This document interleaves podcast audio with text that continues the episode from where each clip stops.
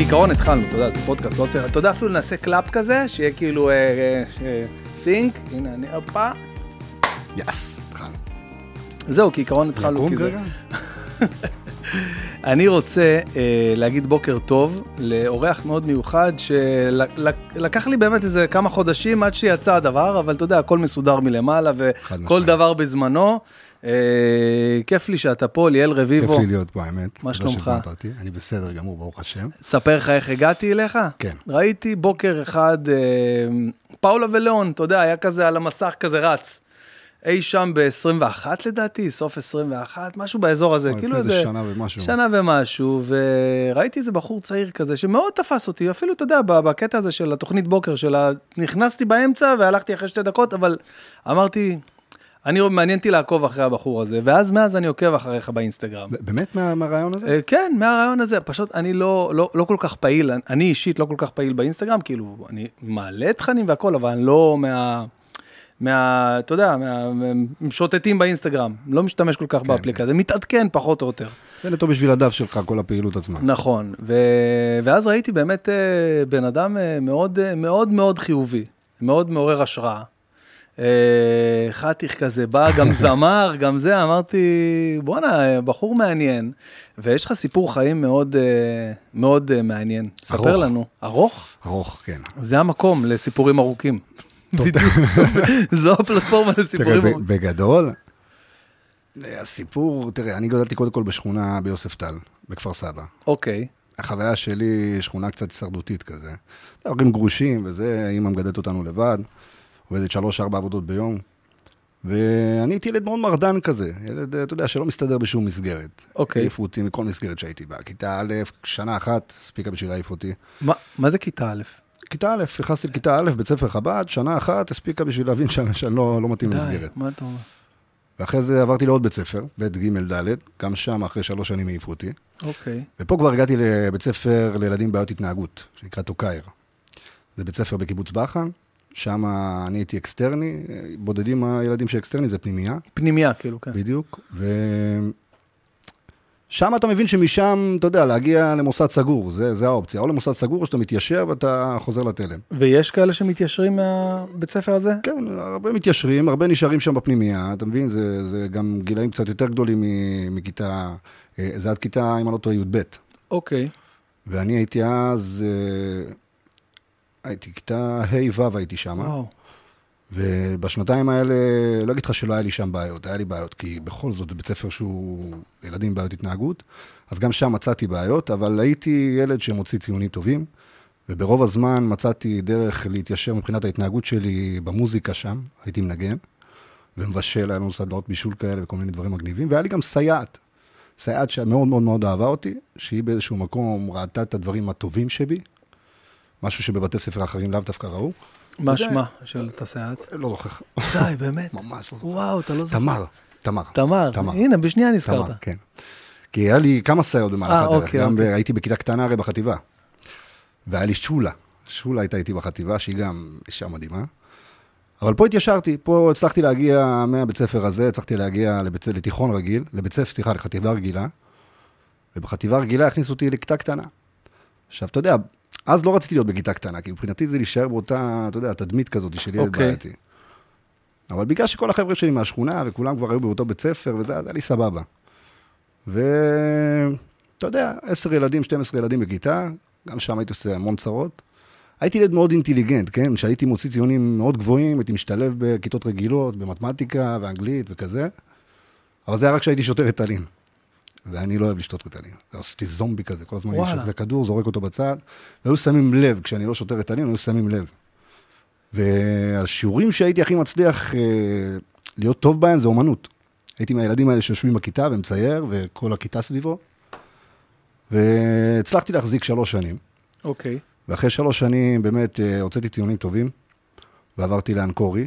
אמא שלי כבר, אחרי כמה תיקים שהצלחתי לצבור מחוץ למסגרת של בתי ספר. תיקים... אה, משטרה. תיקי כן. משטרה, כל אוקיי. פעם, אתה יודע, היינו יוצאים אחרי בית ספר, מסתבכים, בעיות, אלימות, כזה. תן לי. דוגמה, מה זה אומר מסתברים? סתם משהו אחד שאתה זוכר. הבעיה הראשונה שהייתה לי, אני לא אשכח את זה, זה היה בכיתה ז', שהיו כמה ילדים, שאתה יודע, זה היה נקרא כזה, אנחנו מהשכונה, והיו עירניקים.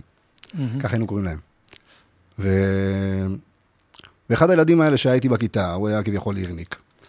ומישהו התחיל איתו. ואני מבחינתי, אתה יודע, במקום הזה כל הזמן רוצה להיות חזק, כאילו, כן, החברים, חברים זה בחורים. לפני הכל, כן, בדיוק, גברים. בדיוק, רוצים לקפוץ. ו... והתערבתי בשבילו, והרבצתי לילד הזה מאוד חזק. והסתבכתי, באה לי- באה אליי משטרה לבית ספר פעם ראשונה. ונתנו לי אזהרה, זה נו נו נו, אתה יודע, זה גיל מאוד צעיר, עדיין לא עושים לך איזה משהו קיצוני, אבל זה סוג של התחלת הדרך כזה, בעולם הזה של בעייתי, שהגעתי אליו עם השנים. אוקיי. ו...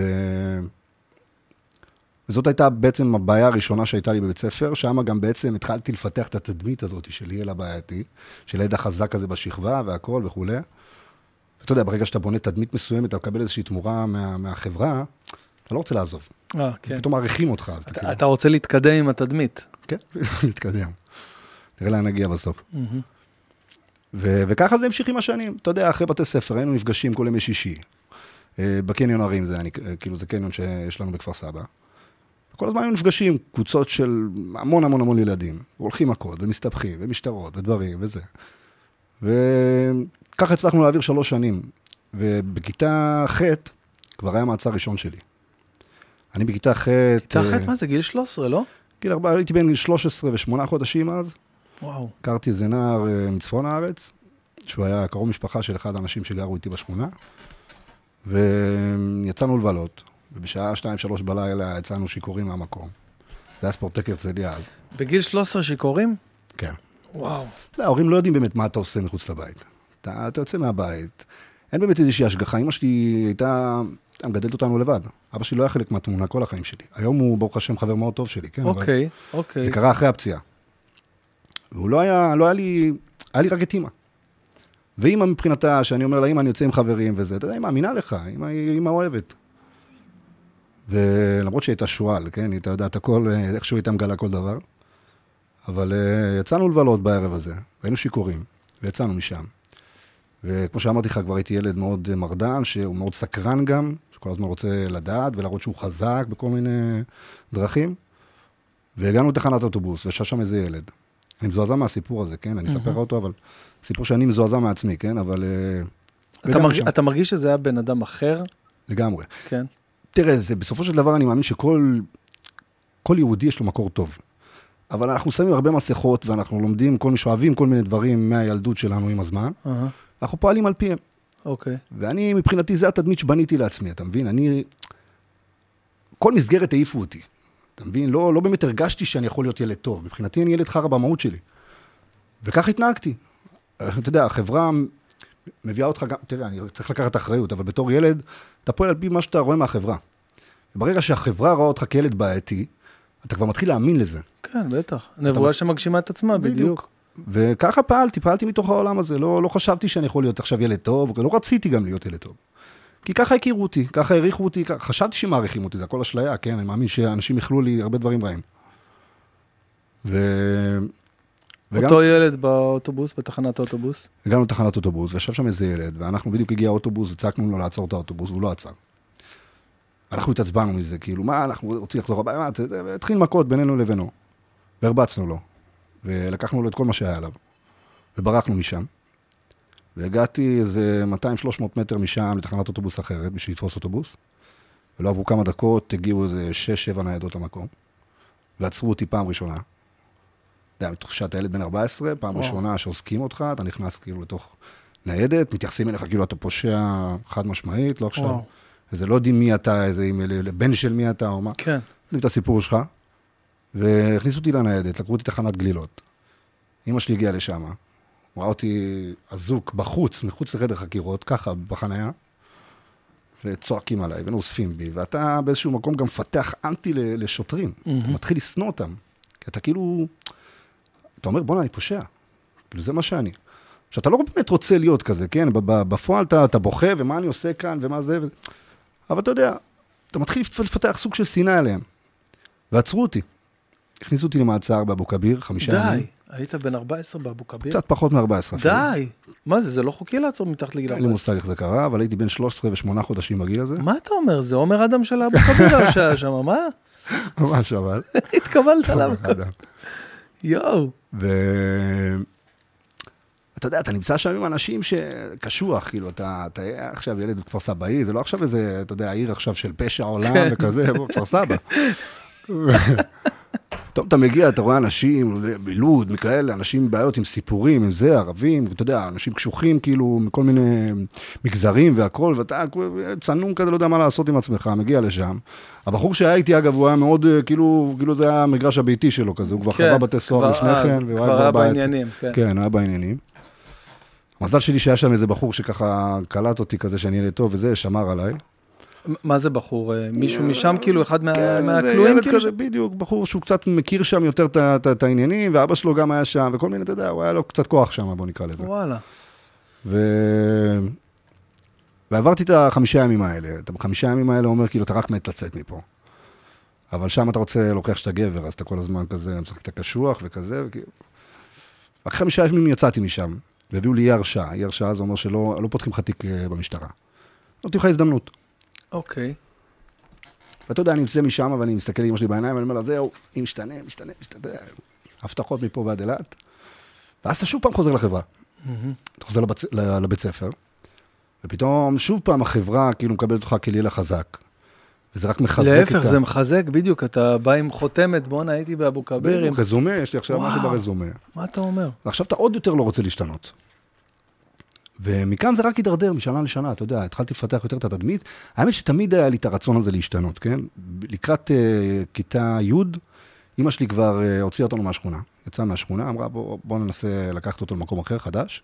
רגע, סליחה שאני עוצר אותך, פשוט הצעתי לך מלא דברים ולא מצאתי לך כלום, מה אתה מעדיף? זה, זה, זה או זה? זה הייניקן? סטלה. סטלה? יאללה, סליחה. אמא שלך לקחה אתכם למקום חדש, סליחה שהפרעתי. וזו שכונה ירוקה, זה ההפך כביכול הגמור מה, מיוסף טל. אוקיי, זה האזור היפה של כפר סבא. אוקיי. ו... והכניס אותי לאנקורי, בית ספר פרטי. שילמה המון כסף, נכנסה הרבה לחובות בשביל, בגללי כביכול, אתה יודע, האמינה שיצא ממני משהו אולי. אחי הגדול, לעומ, לעומתי, אה, אתה יודע, בגרות מלאה, יוצא קרבי, כאילו בחור מאוד... אה, מה אתה אומר? כמה, בכמה הוא גדול ממך? חמש שנים. חמש שנים. אוקיי, בבקשה, לא יעשו. הכל טוב. ו- חמש שנים ממך, אתה אומר, הוא בכלל ב- בפורמה אחרת לגמרי, הבן אדם... אה, בדיוק. וזה גם רק מאיר אותך, ב- אה, באור לא טוב כזה. זה אתה- שם, בדיוק. ו... והכניס אותי לאנקורי, ופתאום שם, אתה יודע, הגעתי למקום חדש. אנשים ש... כביכול שונים, לא מה שאני רגיל לראות. שפה אחרת, כל מיני אנשים צבעוניים, אנקורים מגיעים כל הזמן מכל קצוות הארץ. ברור, בדיוק, כן. אנשים מאוד מגוונים וכזה. אתה יודע, לאט לאט השתלבתי, אני בן אדם שמשתלב בכל מקום, איכשהו אני, אמרתי לך, גם פה אני צריך להוכיח איכשהו. אז, אה, אז זה היה באלימות או במכות או בזה, אז אוקיי. עכשיו אני צריך להוכיח את עצמי בלימודים ולהיות טוב. אוקיי. ובאמת, הוצאתי ציונים מדהימים, שנה ראשונה, ממוצע 84, וזה, התחברתי לאנשים טובים, יצאתי קצת מה, אתה יודע, מה, מהסטיגמות האלה של, אה, של העבריינות, כן. והבחור טוב הזה וכל השטויות האלה. והחבר'ה שלי גם די העריכו אותי על- במקום הזה, כאילו שאוקיי, בואנה, ליאל לומד, וזה, מוציא בגרויות, איזה יופי, סחטיין. וזה גם לא החזיק מים יותר מדי. שנה אחת, שנה שנייה כבר הגעתי לי"א, גם למדתי, אבל בכיתה י"א הכרנו את סמי פיצוציות. זה פתאום נהיה... נייס גיא וכל האלה. בדיוק, וזה נהיה טרנד כזה, אתה יודע, בכל ה... כיתה י"א, אתה מדבר איתי גם גיל כזה 16 כזה, לא? 16, 16 וחצי כזה, כן. וזה נהיה טרנד באותה תקופה. חגיגת ים, זה, הכל, כל הכל, הדברים הכל, האלה. בעיקר נייס גיא. וזה שם אה, הרג, זה רצח. ואנחנו בתור ילדים סקרנים, אני בתור ילד סקרן כזה, שרוצה להיות גם הכי חזק ורוצה להוכיח כל הזמן, גם בלימודים, גם באלימות, גם בסמים. אז תמיד אני over, תמיד אני יותר. ו... ונהייתי מהר מאוד חלק מהעניין הזה שנקרא נייס גיא. היינו משתמשים, אתה יודע, במהלך בת... בית ספר, יוצאים להפסקות, חוזרים מסטולים, כאילו ככה כל וואו. בוקר, שמים סטילה שלא יראו, חוזרים ללימודים, ולאט לאט התחלתי להידרדר בלימודים. הוצאתי ציונים טובים גם בי"א, כן? איכשהו שרדתי את זה, אבל כשיצאתי מי"א, בין י"א לי"ב, אגב, בין י' לי"א, ירדתי גם איזה 17 קילו מהמשקל שלי, הייתי עושה הרבה ספורט וכזה. אה, אוקיי. הייתי אז ילד שמנמן, שזה גם חלק מה, מה, מהתדמית שלי כביכול, אתה יודע, חוסר ביטחון שלך הוא ביטחון שלך, אהה, אז כל כן. דבר ש... שמנסים לפגוע בך, אתה מפעיל כוח, כי זו אהה. הדרך היחידה שלך לפתור כן. בעיות.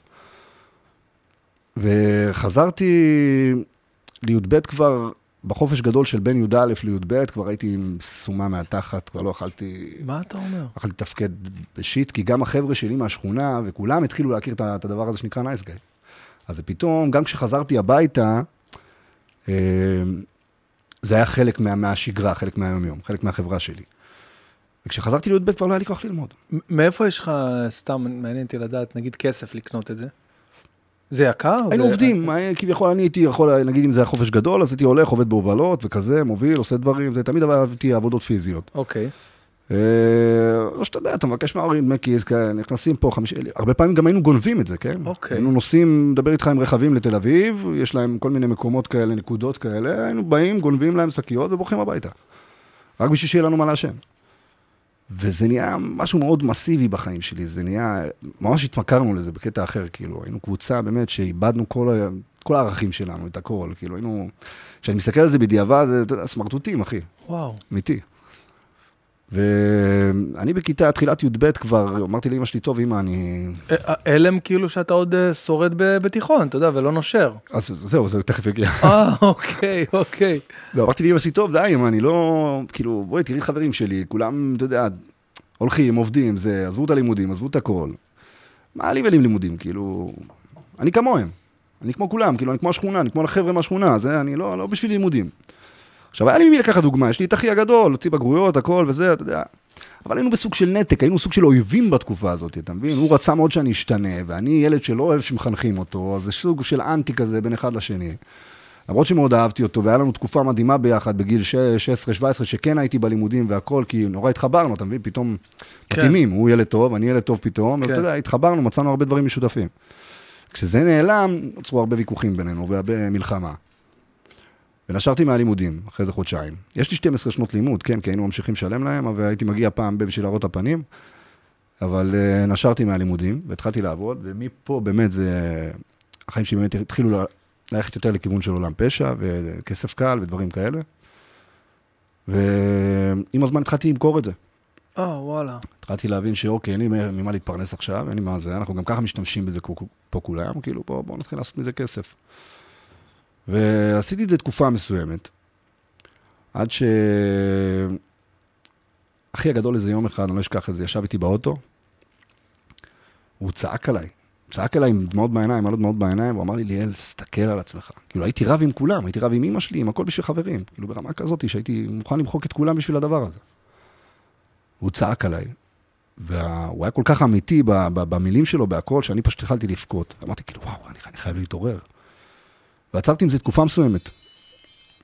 רגע, נשים על שקט פה, אוקיי. הייתי, עצ- עצרתי את זה איזה תקופה מסוימת, איזה שלושה, שלושה חודשים בערך. אה, כאילו השיחה של אחיך השפיעה עליך. השפיע עליי מאוד. זה, זה היה השיחה היחידה, כן? לא הייתי מוכן להקשיב אף פעם.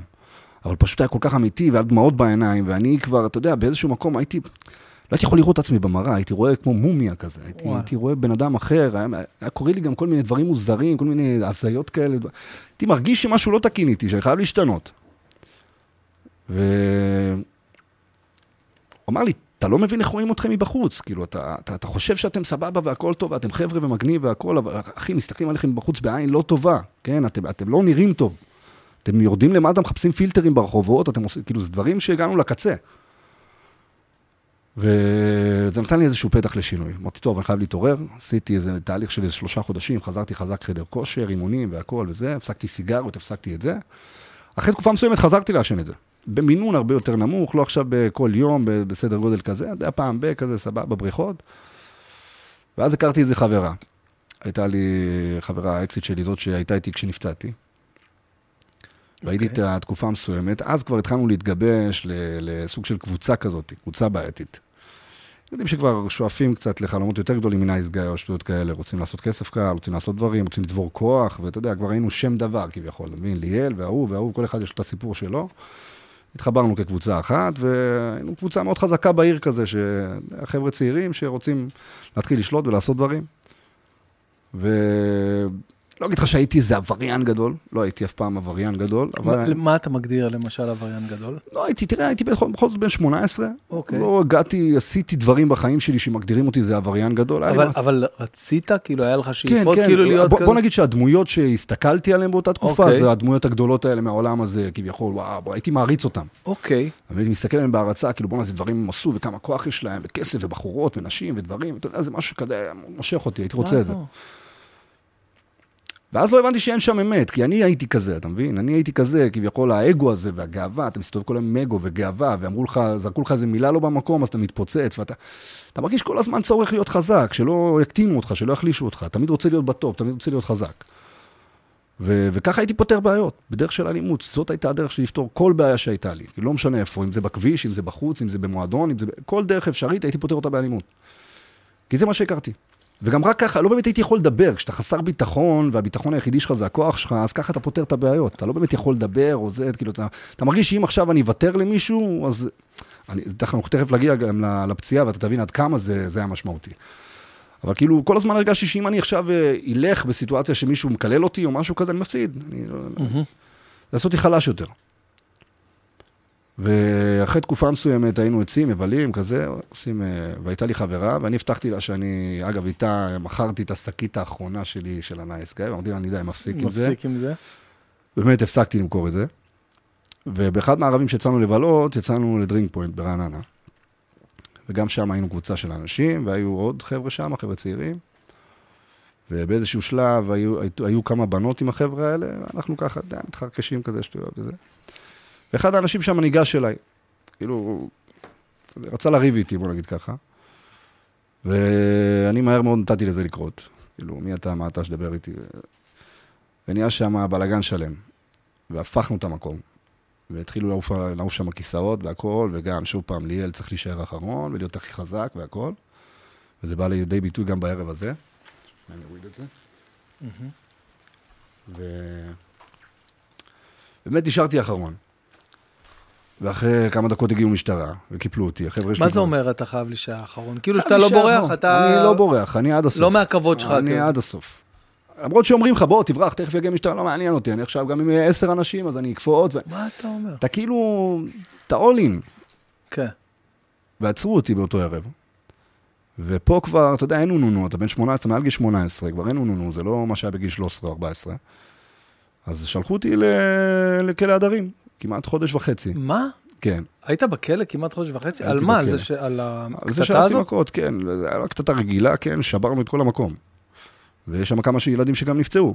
אה, אוקיי. אז כאילו מה, עד איזה תום הליכים? או כ- כאילו המשטרה ביקשה שתהיו בהתחלה? זה היה תום הליכים, אבל אתה יודע, אחרי חודש וחצי, זה לא איזה תיק כזה גדול, אז אחרי חודש וחצי כבר משחררים אותך לנהל תיק בבית.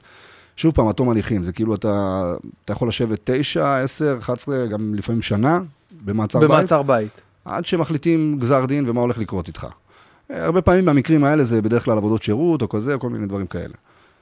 ואחרי חודש וחצי שאני נמצא במעצר, במקום הזה כבר הייתי קצת מחובר לאנשים, כבר לא, לא באמת היה... היה לי קשה שם, נקרא לזה, כי באמת היה לנו הכל. אבל אתה יודע, בלילות אתה יושב עם עצמך, אתה, אתה יודע שאתה לא שייך לכאן, אתה רואה פה סיפורים של העולם, כאילו, וזה, אבל אתה רוצה להיות כמוהם. אתה, אתה, אתה שואב מהם השראה, אתה אומר, כאילו, בואנה, הם כל כך חזקים פה, כך, אני רוצה להיות כמוהם. אבל בלילות אתה מרגיש שאתה לבד, אתה מרגיש, אתה מרגיש את הגעגוע הביתה, לאמא, לאחי, לאח שלך, לזה, לה- להכל. אתה, יש לך לילות שאתה בוכה עם עצמך, ואתה לא מראה את הבכי שלך. ו... ואתה כן רוצה להשתנות, אבל שוב פעם, עכשיו בניתי תדמית, כאילו, בוא'נה, מה? עכשיו אני אוותר עליה, עכשיו אני אשתנה, עכשיו אני אהיה לטוב. אתה אומר להורים, וזה, כן, אני יוצא, הכל טוב, זהו, לוקח את עצמי בידיים, עבודה, דברים, זה, אתה לא, זה לא באמת קורה, זה לא באמת במטרה שלך. ואז הייתה לי את החברה, ואחרי חודש וחצי שהייתי שם, יצאתי הביתה, מעצר בית עם אזיק אלקטרוני ברגל, והייתי איתו בערך ארבעה חודשים. לעבור מכלא אחד, כלא אחר, אבל עכשיו יש לך את המשפחה ואת הכל, קצת יותר חופש. וגם פה, שוב, שוב פעם, כאילו, הייתי עדיין בתדמית הזאת, שוב פעם, אתה יוצא, כן. עדיין, עדיין מעריכים אותך יותר, כן. עדיין, זה כל פעם גודל וגודל, כל, כל דבר כזה מוסיף עוד לרזומה שלך, מוסיף עוד לב, לתדמית. ואחרי ארבעה חודשים שהורידו לי את האזיק האלקטרוני, כבר התחלתי לזגזג קצת. התחלתי לצאת מהבית, קצת פה, קצת שם, קצת זה, להפר את המעצר בית. ובאחד מהערבים שיצאתי מהבית, היה לנו אז קיוסק, בר נרגילה כזה בשכונה של אימא, והייתי בא כל פעם, אה, לפני שהייתי יוצא, הייתי בא, יושב איתה קצת, מדברים עם זה, והייתי יוצא. ואתה יודע, אימא שלי לא באמת יכלה להשתלט עליי, כאילו הייתי עושה באמת מה שבא לי, אתה מבין? לא, לא, לא באמת היה לה כוח לעשות את זה, אתה יודע, אישה שעובדת מאוד קשה, מאוד זה. מרוכזת היא כן- בפרנסה. היא כן אבל- תמיד הייתה שם, כן תמיד אה, עשתה את המקסימום, בוא נגיד את זה, אתה מבין? היא אימא הכי מדהימה שיכולה להיות, שיכולתי לבקש. עד היום היא לא, היא לא הפסיקה להאמין בנו, בטוב שיש בנו. ב... אין דברים כאלה. והיא עשתה הכל לבד. ו... ואני לא הערכתי את זה מספיק. אתה, אתה, אתה לא רואה אותה, אתה לא רואה אף אחד ממטר, כאילו, אתה, אתה רואה רק את עצמך. אוקיי. יש לנו פה את עדי, נגיד למי ששומע את ה... שבת שלום, עדי. שלום עדי, עם הטיקטוקר יותר בשקט, בבקשה. אוקיי, בקיצור, אז אתה הולך לאימא שלך, נפרדנו. ואני כאילו, מגיע אליה מדבר. לשם, אני מגיע אליה לחנות, היא מסתכלת עליה במבט מפחיד כזה, אומרת לי, ליאל, שומע? אני אומר לה, אוקיי, מה אתה עושה פה? לך הביתה. שאלתי, אמא, מה הביתה עכשיו? אמרת לי, ליאל, לך הביתה. משהו רע יקרה היום. עכשיו, אתה יודע, זה היה מבט דרמטי, כזה דרמטית בדרך כלל, כן? אבל פה זה היה קיצוני. אינטואיציה של אימא. לך הביתה, משהו רע יקרה היום. בחיים היא לא אמרת לי דבר כזה. בחיים. בסדר, אמא, נו, זה, הכל, מה יכול לקרות לי? אני ליאל, אנחנו פה בשכונה, וזה, יושבים אצל חבר קצת, זה, זה, מה יכול לקרות כבר? כל השטויות. ליאל, לך הביתה, אני מתחננת אליך, משהו רע יקרה היום. הבאתי לה נשיקה, וזה, הלכתי. לא באמת הלכתי הביתה, הלכתי, אתה יודע, לשבת עם חבר'ה. וישבנו קצת, שרנו קריוקי על האש וזה, והיה לי איזה ויכוח עם, ה, עם, ה, עם החברה שהייתה לי. עוד אחד מהוויכוחים שלנו, היה לנו קשר דרמטי כזה בעייתי. הרסני.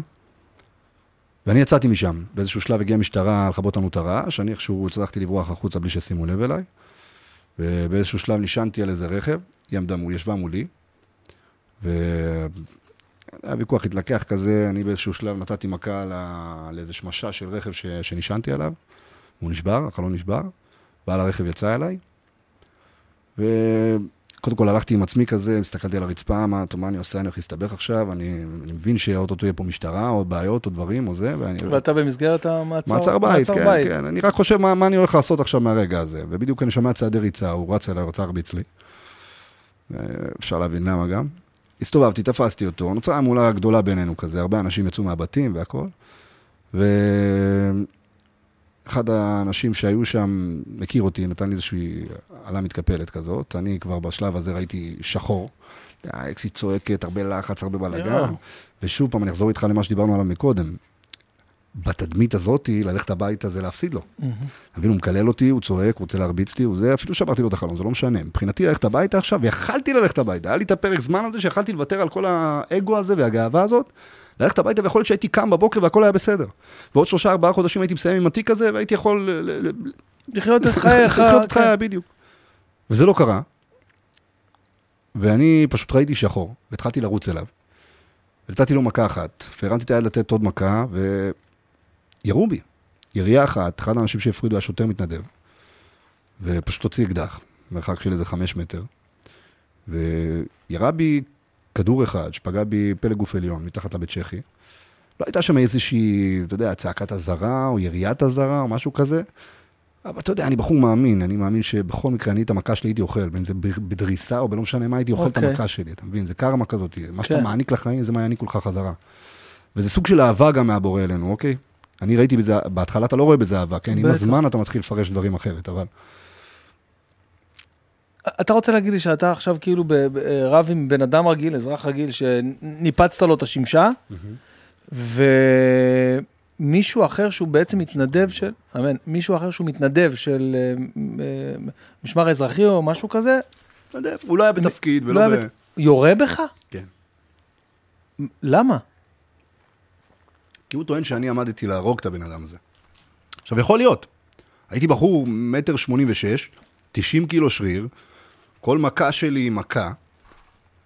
יכול להיות שאלוהים הציל אותי מהמקום הזה, אתה מבין? יכול להיות שהייתי הורג אותו והייתי יושב בצוהר כל החיים. גם יכול להיות. אני יכול לקחת את זה לכל כיוון. אבל בפועל אותו בן אדם יורה בך, יורה בי. אני באותו רגע משותק, פלג גוף תחתון. אתה מהעירייה אתה אתה מאבד הכרה או שאתה... הייתי בהכרה כמה רגעים, נפלתי על הרצפה, אתה לא מרגיש כלום, אתה שומע מלא צפצופים באוזניים, מערכת העצבים משתגעת, כל הגוף וואו. רעידות כזה. אתה לא יכול גם שיגעו בך, כל ה... כשמערכת העצבים נפגעת, אז כל הגוף הוא כמו... כל התקרבות אליך זה כמו, כאילו מדליקים אותך עם מצית. וואו. כאילו אתה מרגיש את האוויר, אתה מרגיש את הכל, הכל סביבך כזה, כמו אנרגיה כזאת. ועוד לא הבנתי שאני לא מרגיש את הרגליים. ואיבדתי הכרה, הנשימו אותי, זה היה נראה לי כמו פרק רציף, ואחרי כמה דקות, אתה יודע, צעקו שם כדור גומי, כדור גומי, כדור גומי. עכשיו אני אומר, "מה, זה לא הגיוני שכדור גומי עושה לי ככה, אני מש- משובש פה על הרצפה איזה כדור גומי, כאילו, שאלתי את האקסית שלי, את רואה דם? היא אמרה לי לא. ואני בדיוק התחלתי לראות דם נוזל לי מהיד. אז אמרתי, אוקיי, זה, זה ירי. זה משהו גדול. הבנתי שזה משהו גדול. היו לי דמעות בעיניים גם באותו רגע, כי אתה... אתה כל זה במודע, אתה כאילו חטפת כדור. במודע, ו- אני זוכר הכל חד משמעית. רק את הפרק הזה שאיבדתי הכרה, אני לא זוכר. זה נראה לי, אמרתי לך, כמו פרק רציף כזה. אוקיי, גם גזרו לי את הבגדים, ולא כן. לא היה לי מושג מזה. אוקיי. אה, טוב, הבנתי למה, היה לי גוף טוב שם, אז סתם. והגיע אמבולנס אחרי איזה עשר דקות, רבע שעה, הרימו לי את הרגליים אה, לאלונקה, ופה הבנתי שאני לא מרגיש את הרגליים. כי אתה פתאום רואה שתי רגליים עומדות מולך, מישהו מחזיק אותם, ואני אני רואה שזה מחובר לי לגוף, אה, וואו. ואתה, זה רגע כזה שאתה, לא יודע אם לצחוק, לבכות, אתה כולך בהלם מוחלט, אבל גם מנגד אתה לא מצליח לנשום, אתה כבר, אתה מתחיל להיות חרחורים כאלה. אז אתה כבר רוצה שיאנשימו אותך, אז אתה לא מעניין אותך כבר הרגליים, לא כלום, רק תנו לי אוויר. תעשו משהו. ואיך שהכניסו אותי לאמבולנס, אז הרדימו אותי ונתנו לי, אתה יודע, חמצן. וזהו, אחרי יומיים אתה מתעורר. אחרי יומיים של שקט כזה מוחלט, שאתה לא יודע אם אתה חי או מת, מודיעים להורים שלך, תחשוב שבשעה, זה קרה בשעה שתיים בלילה. וחבר, תראה מה זה, עוד, עוד איזשהו סימן שבורא עולם שלח לי, חבר שלי עשר דקות, רבע שעה לפני המקרה, עושה לי טלפון. אומר לי, ליאל, בוא אליי, בוא שב איתי קצת, שחטה, נשב וזה, תשחרר. היא תסבך אותך הילדה הזאת, תשחרר אותה. כאילו, אתה תסתבך. אמרתי לו, כן, כן, זה עשר דקות, רבע שעה אני בא אליך לשבת איתך. אחרי עשר דקות מתקשרים אליי, הוא לא, ירו בי. אז כולם על הרגליים, אתה יודע, חברים, משפחה, הכל, כולם על הרגליים, כולם מגיעים, לא יודעים אם אני מת או חי, אמור, לא יודעים שום דבר. ואחרי יומיים באמת, תודה לאל, אני מתעורר. מתעורר, רואה מלא אנשים סביבי. מסתכל על עצמי, רואה את עצמי שוכב על מיטה. מחובר למלא מלא מלא צינורות. אה, נקזים בכל מקום, מזרק של מורפיום ענק, כל הגוף כזה, היה כמו מרחף כזה. אבל משום מה היה לי תחושה כזה של... קודם כל הודיה כזאת, לא, לא יודע להסביר את זה. מאוד רוחני כזה. די. כן, לא יודע, ולפני ברגע הזה אתה ברגע מרגיש תחושה אני- של... אה, תחושה מאוד רוחנית, כאילו מין שקט כזה, נפשי וואו. כזה, תחושה של שלווה מסוימת, לא יודע להסביר לך איך זה קרה. שלפני רגע הייתי כולי אש ואנרגיה ופצצה, ופתאום אתה קם כזה, וקודם כל, תודה, אני חי. עכשיו, לא יכולתי לדבר, הייתי צריך ללחוש ככה, כאילו לתקתק בשביל לקרוא למישהו, לא הייתי יכול לדבר, לא כלום, לא הייתי יכול להשתעל או לעשות, הכל היה מוצף, הכל הצפות ונקזים וצינורות. חובר לזה ארבע צינורות. ואתה גם לא מעכל, אבל דבר ראשון שאתה רוצה לדעת זה כאילו, טוב, מה, אני מה נכה המצב? עכשיו? זהו. מה אני- המצב שלי? בדיוק. ואתה מחכה לרופא, הרופא מגיע ומסתכל עליך ואומר לך, עברת אירוע מאוד קשה, ואנחנו לא יודעים אם אתה תחזור ללכת או לא, ואני התעצבנתי מזה, כן, לא, לא יכולתי לשמוע את זה. ואמרתי לו, בסדר, בסדר, אלוהים שם אותי פה, אלוהים יקים אותי. ואתה מדחיק את זה בהתחלה, כן? אתה, באיזשהו מקום אתה כן מבין שזה, שזה נכון, כי זה המצב. אבל אתה גם לא רוצה להאמין לו. ו... אתה עובר יום ועוד יום ועוד יום ועוד יום, ואתה מתחיל אה, הרבה התפרצויות זעם, הרבה בכי, הרבה מש... אתה יודע, אתה רואה מלא אנשים, אתה עוד לא באמת יודע אם אתה תקום או לא, מבחינתך אז היה דיבור לוינשטיין, לוינשטיין, אתה יודע, מקום של שיקום. אתה אומר, אוקיי, כמה חודשים, משהו, מישהו, אני, אני, אני אצא מזה, אני אחזור ללכת, כאילו, זה לא הגיוני שאני אשאר ככה כל החיים עכשיו, מה, איך זה... ומיום ליום אתה מתחיל להבין את זה קצת יותר וקצת יותר וקצת יותר, וזה מתלווה להרבה דברים, כי אמרתי לך, היינו קבוצה אז. ורצינו כבר בראש שלי, אתה יודע, בתדמית שהייתי, מבחינתי זה עכשיו הרגע הזה צריך להגיע נקמה אחרי דבר כזה. ומשום מה לא, לא, לא, לא עניין אותי נקמה, פתאום הבנתי שאני צריך את אלוהים איתי. ולא הייתי מוכן שיעשו לו שום דבר, לבחור. והתחלתי לשאול את עצמי שאלות מאוד גדולות. של כאילו, אוקיי, לי, מה... התחברתי לאלוהים בתקופה הזאת מאוד, כי הרגשתי את... הייתי צריך את העזרה שלו עכשיו. אבל דווקא, אה, אם אתה מסתכל על זה מזווית אחרת, כאילו פתאום, היית בן אדם רגיל, ופתאום אתה בן אדם, אה, כאילו, נכה. כן. אז דווקא כן התחברת אליהם? כאילו פתאום עכשיו אתה כבר לא אותו בן אדם אה, חופשי שהיית, זה, זה, הקטע, זה אמור להיות כאילו הפוך. מתוך, מתוך, יכול להיות הפוך, אותו, במקום כן. להאשים, היו לי ימים שהייתי מקלל אותו. יואו, אבל אתה יודע, זה יום, זה יום ככה וזה יום ככה, כי מצד אחד אתה בא מבית שהוא, שהוא מסורתי, שהוא כן. כאילו, שיש בו אמונה, כן. ואתה יודע, וזיקה לדת, ואני מבחינתי עכשיו, כאילו, אני חייב את אלוהים, מצד שני, למה הוא שם אותי פה? אז אתה יודע, זו מלחמה כזאת בינך לבין עצמך, האם להאמין בו, האם לא להאמין בו, האם זה, אתה כל הזמן, אתה מצד אחד תקלל אותו, מצד שני אתה אומר לו תודה על זה שאתה חי, מצד שני... וואו. זה יום אסל יום באסל כזה, אתה לא באמת מצליח לייצב את עצמך באיזשהו מקום מדויק באמונה שלך או בדרך שלך. ומיום ליום אתה מתחיל להבין יותר ויותר את, ה, את הפציעה הזאת, וכמה היא חמורה, וכמה זה קשה, וזה מתבטא בהתפרצויות זעם ולילות שהם של חרדה. אתה אומר מצד אחד אתה אה, מודה, מצד אחד אתה כועס, מקלל, משתגע, זה, זה ממש... סערת יום- רגשות, יום ככה, שאתה לא. יודע איך תקום. ו... אתה לא... כן, תרתי משמע, כן, אתה לא יודע. ויש לי גם לילות כאלה של חרדה. אתה יודע, אתה קם בלילה, הגוף מזיע, רעידות בגוף, אתה מרגיש שהנשמה רוצה לצאת, הרי אתה כולך פצצת אנרגיה, שאתה נמצא בתוך גוף, כאילו כלוא בתוך איזשהו גוף שלא יכול לשרת אותך, ואת באמת הצרכים שלך, את מה שאתה רוצה להיות. והניגוד הזה זה סוג של מלחמה כזה, בינך לבין עצמך, בין הגוף שלך. מה הדבר הראשון שאתה עושה כשאתה מבין שיש סיכוי אה, יותר מסביר שאתה הולך להיות נכה? אתה בוכה. אתה בוכה ואתה... אתה... תראה, אתה מבין ש... הייתי בן אדם מאוד אופטימי לפני הפציעה. בכללי שלי, אני בן אדם של הכל יהיה בסדר והכל זה, אתה יודע, תמיד, כאילו, לא, לא, לא לוקח דברים יותר מדי ברצינות או בכבדות או בכזה. אוקיי. ו... ואמרתי, יהיה בסדר גם פה. כאילו, יהיה בסדר. אני מאמין שיהיה בסדר. מה שלא יהיה, יהיה טוב. כאילו, אני אקום, יכול להיות שאני לא אקום, יכול להיות שזה, אבל אתה, אתה יודע, אתה כרגע מדחיק. אתה כרגע מזיז את הכל הצידה, את השאלות הבאמת גדולות האלה של האם אני אשאר ככה כל החיים או לא, אתה מעדיף לשמור על איזושהי אמונה קטנה שיהיה בסדר. כן. לא משנה, לכאן או לכאן. אבל אתה מבין ש, שכן, אוקיי, יש לך דרך. ואת את ההבנה הזאת הבאתי בלוינשטיין. בלוינשטיין הם קצת יותר, אה, יודע, חדים כן, במקום הזה. בדיוק. בדיוק. ואחרי שלושה שבועות של, של ניתוחים וריאות ו- ורגעים, ואתה יודע, דברים שהם... אני לא יכול להסביר אותם במילים, באמת, היה לי רגעים שפשוט הרגשתי שהנשמה רוצה לצאת מהגוף, כאילו, שלא הייתי יכול להכיל את זה. ומצד שני, אמונה כזה, תחושת רוחניות מאוד גדולה. אתה מרגיש שאלוהים בחדר ברמה קיצונית. כאילו, יש לי וואו. מלא ברנולות ביד, אני כאילו בוכה על זה שאני לא יכול להניח תפילין. אחרי שנייה וחצי נכנס מישהו ואומר, שלום, יש פה מישהו שרוצה להניח תפילין בראש? הוא הדגיש גם את המילה בראש. כן, כאילו בעיה אתה לא יכול, אז לפחות... אז כאילו כל מיני רגעים כאלה קטנים שאמרו לי, טוב, יש פה איזה, יש פה איזה משהו, כן, כן, יש פה איזה מי- מישהו שומר עליי, מישהו שאוהב אותי, וגם אני האמנתי שאוקיי, אני בחיים, אני בחיים. כאילו, כמו שיכול להיות יותר טוב, יכול להיות יותר גרוע. וחיכיתי לרגע שאני מגיע ללוינשטיין, והגעתי ללוינשטיין באמת אחרי איזה שלושה שבועות, חודש. וכשהגעתי לשם, אתה יודע, לוינשטיין, מקום של תקווה כזה, אתה, קודם כל האווירה משתנית. אני מאוד התרגשתי להגיע לשם. והיה שם צוות מאוד מכיל. עכשיו, אני עדיין בתדמית של ליאל, אתה יודע, ליאל הבעייתי, כיסא גלגלים, לא כיסא גלגלים, אתה יודע, מדי פעם שיניתי את הערכים שלי, היה בי אהבה, היה בי זה, אבל אתה יודע, לא תבוא לי טוב, מה, אני מתפוצץ. וואו.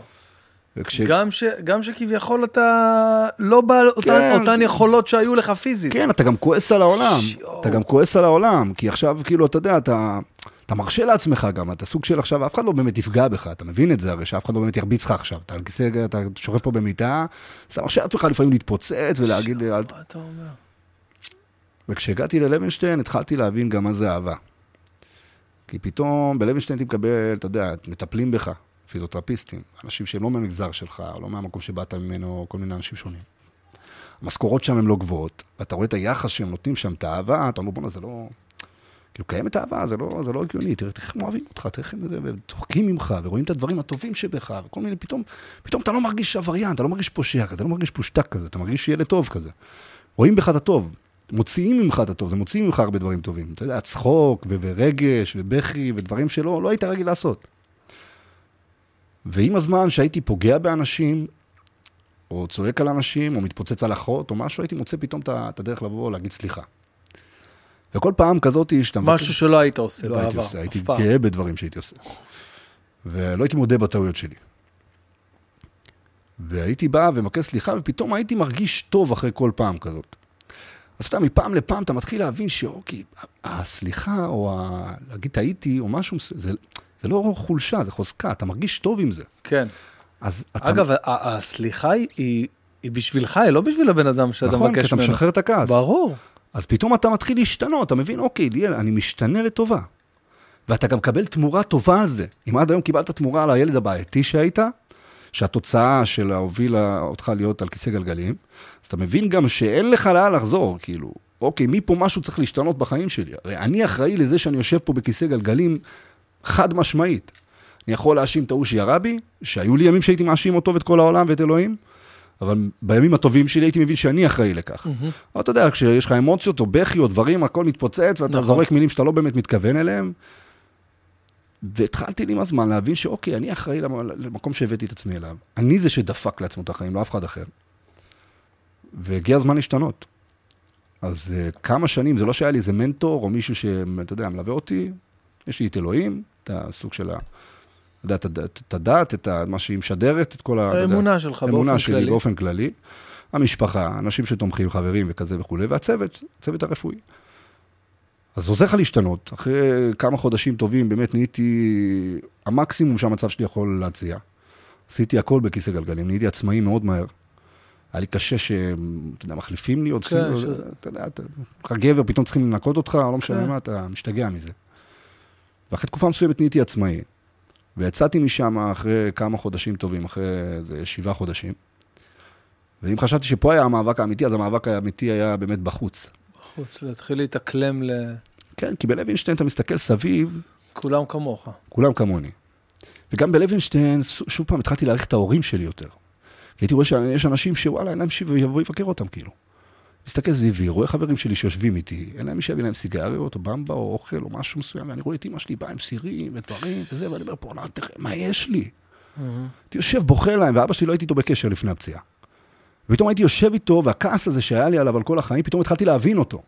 אפשר לשאול, אה, כאילו, למה? כאילו, מה... ההורים מה שלי? התגרשו בגיל שאני הייתי בן שנה, הם לא הסתדרו, היה הרבה בעיות בבית, יודע, ריבים, דברים, הרבה בעיות. והחיים שלי הייתי ילד של דמי כיס כזה, של פעם בשבוע, שהרבה פעמים הייתי שומע לך לאימא כשהייתי מבקש משהו. ואני גם לא מאשים אותו, כן, הוא גם בעצמו עבר חיים, ויש לו את המעטפת שלו, והוא איבד הרבה דברים בחיים שלו בגלל כל הדרך שבה הוא התנהג מול, מול, מול המציאות שלו.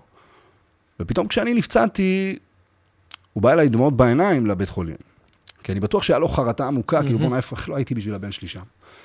ואני הסתכלתי עליו גם במקום של הבנה, כי כאילו, בוא'נה, אני הייתי ילד חרא רצח, ופתאום עכשיו אני מגלה מה זה אהבה ודברים, ושאני כן יכול להשתנות. ואני מדבר איתך ברמה שיניתי לבוש, שיניתי הכל, נפרדנו אני והחברה גם, כאילו, הרבה דברים שיניתי, ב- שינו, שיניתי בחיים שלי במהלך השיקום.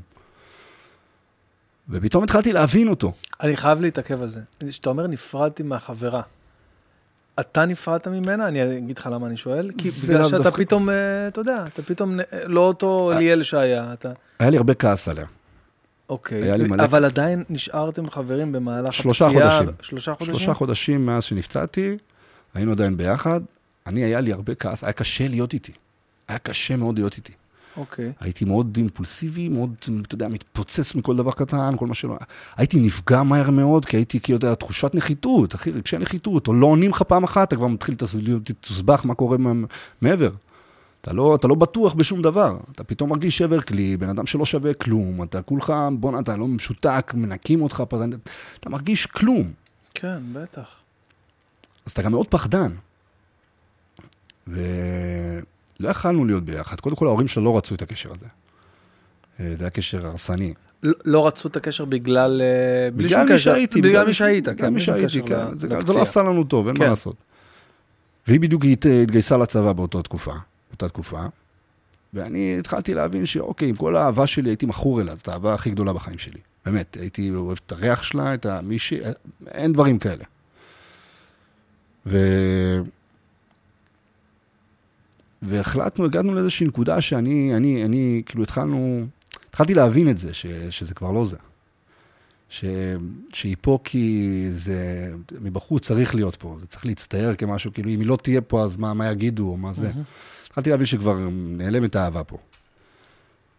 ויכול להיות שגם לי נעלמה אהבה, כן? לא באמת אהבתי אותה יכול להיות, רק רציתי את הביטחון הזה, את האהבה הזאת, אתה יודע, המקום הזה של מה עכשיו, אני אהיה לבד, בואנה, התקופה הכי קשה בחיים שלי, עכשיו אני הכי צריך את זה.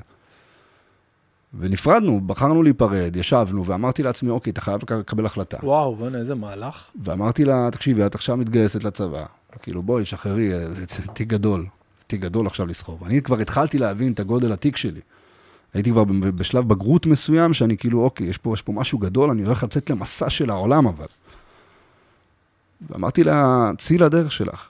ונפרדנו, ולא הייתי באמת שלם עם זה, אתה רוצה לראות, אולי יילחמו עליך, אולי משהו. ואתה לא מקבל את המקום הזה פתאום, אז אתה מבין שזה הדבר הנכון לעשות. באמת פרחתי אחרי זה. ניתקתי אותה מכל מקום אפשרי, מכל מקום אפשרי, ברמה הכי קיצונית שיש. לא לראות בשום, לא לראות אותה בשום צורה, לא לשמוע עליה, לא, כלום, שום דבר. רשתות, פלאפון, כן. דברים, הכל מהכל. תמונות, הכל. לא, לא בקטע רע, רק בקטע של להתנתק. אני חייב להתנתק, כן. מה, אני, אני, מה, אני מכור אליה, כאילו, כן? זה, היה- זה היה כן. המקום. ובאמת זה פתאום עשה לי טוב, פתאום התחלתי לפרוח, פתאום התחלתי להכיר אנשים חדשים. הכרתי אפילו איזה מישהי בשיקום, שהיה לי את איזה עניין, שהיה בחורה מדהימה. ו... והיא גם, היא הייתה סוג של המקום הזה, הח- החם הזה, בוא נגיד ככה, ב- במהלך השיקום. ואחרי כמה חודשים אה, נפרדנו. אה, כאילו, אתה יודע, נפרדתי מהבית חולים, לא ממנה. מהמם. והגעתי הביתה, ופתאום בבית, אה, התמודדות חדשה מאפס. ברמה שהייתי בימים מסוימים רוצה לחזור ללוינשטיין. וואו. כן, מה, מה אני מעדיף להיות בשיקום, מה אני עושה פה? איך חיים ככה? מה, מה עכשיו? ת- תן לי דוגמה למשהו, לצורך אתה לא יוצא מהבית, לא הייתי יוצא מהבית בכלל, כאילו... בית, אה, בית אה, קרקע, קומות. כן, אז תחשוב ששבעה חודשים הייתי בלוינשטיין, ואימא שלי הייתה גרה קומה רביעית, ולא היה לי איך לצאת הביתה. אז אימא שלי עברה לבית קרקע בשביל שאני אוכל וואו. להשתחרר מהבית חולים. מה אתה אומר? הם דחו את השחרור כמה פעמים, בגלל שלא היה לי לאן ללכת. וואו. ופתאום יצאתי הביתה פעם ראשונה, אתה יודע, היה לי אולי פעם אחת במהלך השיקום שיצאתי לאחי, וגם הרימו אותי במדרגות לאיזושהי דירה, והייתי תקוע שם כזה, הייתי מעדיף להיות בלוינשטיין. ופתאום פה הייתי גר בבית קרקע, ואתה יוצא הביתה, ו... כן, הרבה חברים באים בהתחלה, ואתה יודע, וקצת זה, לבית, ובאים לבקר אותך, והכל, וזה, לאט לאט דועך עם הזמן. ואני לא, הייתי מתבייש לצאת, אתה מבין? אתה כאילו... אתה לא באמת מרגיש שווה, אתה מתבייש, התביישתי בעצמי. התביישת לצאת לרחוב? כן, התביישתי גם בעצמי, ב- ב- ב- ב- איך שהייתי יושב על כיסא. אתה נראה כזה מכופף כזה, ורזה, ו... והרגליים רזות, ואתה פתאום, אתה, קשה לקבל את זה, אתה... בואנה, איך אני הולך לחיות ככה? אתה לא מצליח להבין איך אתה הולך לחיות ככה. כמה זמן לוקח לך ללמוד לקבל את עצמך מחדש? אחרי כמה חודשים כאלה, אח שלי, אחרי זה חודש בערך, חודשיים, אח שלי כבר היה לו את הקיוסק, אמא שלי כבר לא עבדה שם, אחי החליף אותה, ואחי עשה שם מקום קצת יותר מגניב, יותר צעיר, יותר חי. אה, הוא היה אומר לי כל הזמן, בוא, בוא, בוא, תשב תצא, איתי, בוא בוא." תצא קצת כן. מהבית, בוא תשמע, ובאמת הייתי הולך, היינו יושבים קצת חבר'ה, שרים וזה, החבר'ה שלי מאוד היו מכילים, החבר'ה בשכונה אהבו אותי במקום הזה, כי כבר, אתה יודע, כואב לראות ילד שהוא, כאילו, בואנה, תראה מה הוא עבר, כאילו, אז אתה יודע, כולם מחבקים, כולם פה, כולם, ש... כולם איתך. אז היינו שרים והכול, ואני אוהב לשיר, אני שר כל החיים שלי. ופתאום התחלתי להכיר אנשים חדשים, vibe קצת אחר. פתאום אתה, לאט לאט עם הזמן, אתה, אפילו פתאום מישהי מתחילה איתך, או פתאום משהו, פתאום אתה מתחיל להבין שאוקיי, כאילו, אפשר אולי לחיות ככה. זה דווקא מאוד מעניין אותי, שאתה אומר, אה, פתאום מישהי מתחילה איתך.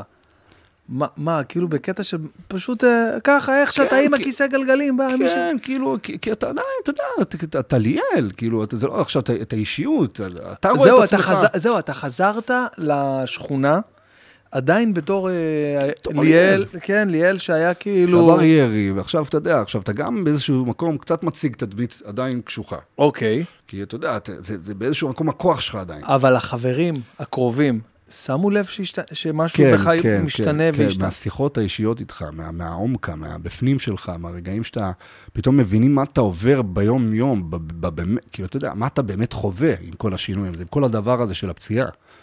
אז אתה, אתה אומר לך שהייתי יושב שיחות עם חברים, ואתה רואה אותם בוכים ודברים והכול, וגם אני בוכה, וכי יוצא ממך הרבה רגש, הרבה עומק, כמו, כמו שעכשיו אני מדבר איתך ויוצאים הרבה דברים.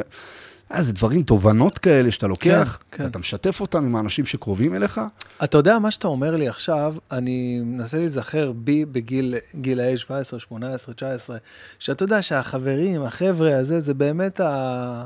הליבה, כאילו, הלב של החיים שלך, אתה, אתה ילד מתבגר, אתה אנטי כל, כל מה שקורה בבית, אני באתי מבית חם והכל, אז הכל סבבה, הכל טוב, אבל אתה רוצה את החברים, אתה רוצה להרגיש מקום טוב בהיררכיה, בחבר'ה, ואני מבין את זה, אבל אני כן זוכר שפתאום התבגרנו כזה, אתה יודע, צבא, גילאים שזה, פתאום, אתה יודע, התחילו להיות כאלה שיחות עומק.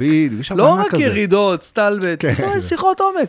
אז אם אתה מוסיף לזה גם את המימד של מה שאתה מספר לי פה עכשיו, של, אה, אה, של כאילו אה, החוויה הזאת שעברת, מטורף בעיניי, כאילו סליחה. פתאום אתה, פתאום באת להם כאילו בוגר בעשר שנים.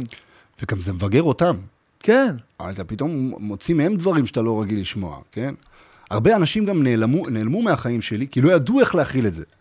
כאילו, אתה יודע, היה מקרה ש- שלא לא באו לבקר אותי כמה פעמים, אז פתאום מתרחקים לגמרי, כי הם לא יודעים עכשיו איך לגשת, איך אני אלך אליו, איך אני... אנשים פחדו מהמקום הזה, כאילו, וואלה. מה, מה קורה עם ליאל? כאילו, אה, מה הוא, מי הוא עכשיו? יש, יש מישהו מהחברים שלך שהצלחת להשפיע עליו, כאילו אחרי ש, שאתה מתחיל לגלות את ליאל החדש, כן. ויש לך חברים שהם עדיין, אה, סתם אני מגזים במרכאות, נניח בעולם הפשע, נניח בהגזמה, יש כאלה שאתה כן משפיע עליהם ב- באותו זמן? אני חושב שגם הם, שנה, שנתיים, שלוש אחרי זה כבר התבגרו לגמרי. כאילו, גם אם אנשים היו עדיין באיזשהו עולם בעייתי או כסף קל או כאלה, אנשים קצת ירדו מהמקום של אלימות. אה, זה כן נמשך אצל אנשים מסוימים, לא כולם השתנו, אבל הרבה אנשים שאני, אני עם השינויים שעברתי, הכרתי המון אנשים חדשים. ופתאום התחיל, החיים שלי התחילו להיות מוארים יותר. באור כזה של אהבה ודברים וכל מיני דברים כאלה שאתה יודע, סקרנו את העולם ש- הקודם שלי. שמשכו אליי אנשים מהעולם הקודם שרצו, אתה יודע, לגלות גם, אוקיי, למה טוב להם שם ככה? למה הם חייכים? למה הם צוחקים? למה זה, למה אנחנו עדיין במושפעות וכל הדברים האלה? כן. אז כאילו זה גם היה מסקרן לבוא ואוקיי, ל- ליאל במקום חדש, אולי בוא, בוא, בוא, בוא נקפוץ על הגל, בוא, בוא מה, נלך מה הוא כולם. ראה שאנחנו לא ראינו? בדיוק. ואיך זה קרה? אני, מה- כמה פעמים האלה שהייתי יוצא לאחי, היו קבוצה של חבר'ה של, שגדולים ממני באיזה שלוש-ארבע שנים, שבדיוק חזרו מדרום אמריקה. אה, זה ראש אחר, state of mind אחר, אנשים מקויללים. חזרו רזום, רזרוזים כאלה, אחי. אוקיי. ואני, אתה יודע, קנאביס עכשיו, כיסא גלגלים, קנאביס, אתה יודע, בעניינים אה, קנאביס. רפואי כאילו, בדיוק, אתה מבין פתאום זה נהיה שפה כזאת. הייתי ילד מאוד בוגר, אתה יודע, פתאום מכל המהלך הזה שעברתי, אז אתה מתבגר מאוד, מאוד, בזמן מאוד קצר, ויש לך עוד המון דרך לעבור, כן, מבחינת הביטחון שלך, מבחינת כן. ה... ווואלה, פתאום ראיתי אותם, והייתי מופתע כזה לראות אותם, והם פתאום ראו אותי על כיסא גלגלים, אתה יודע, כאילו, וואו, אח שלי, מה, וזה, כן. שמעתי מה היה, וזה לא ידעתי, כאילו. ופתאום, מדי פעם הייתי נעזר בהם, כאילו, אם הייתי צריך לעשן, או כזה, הייתי נעזר בהם מדי פעם, וזה, כאילו, לא, לא מכיר עכשיו, לא הייתי מתערבב יותר מדי, הייתי אומר לו, "ת- תעזור לי מדי פעם בסיגריה, שיהיה לי מה לעשן וכזה. אמרו לי פעם אחת, בוא תשב איתנו. ואמרתי, יאללה, למה לא? כאילו, אתה יודע, תמיד היה חבר'ה, כש- כשאני הייתי צעיר, היינו, היינו, הייתי מעריצים, היינו מעריצים אותם. היו חבר'ה מאוד מגובשים, תמיד היה להם בחורות יפות, תמיד, אתה יודע, היו שומרים על עצמם, לא עכשיו ילדים מושפעים כאלה בעייתיים. כן. ילדים טובים, חבר'ה טובים.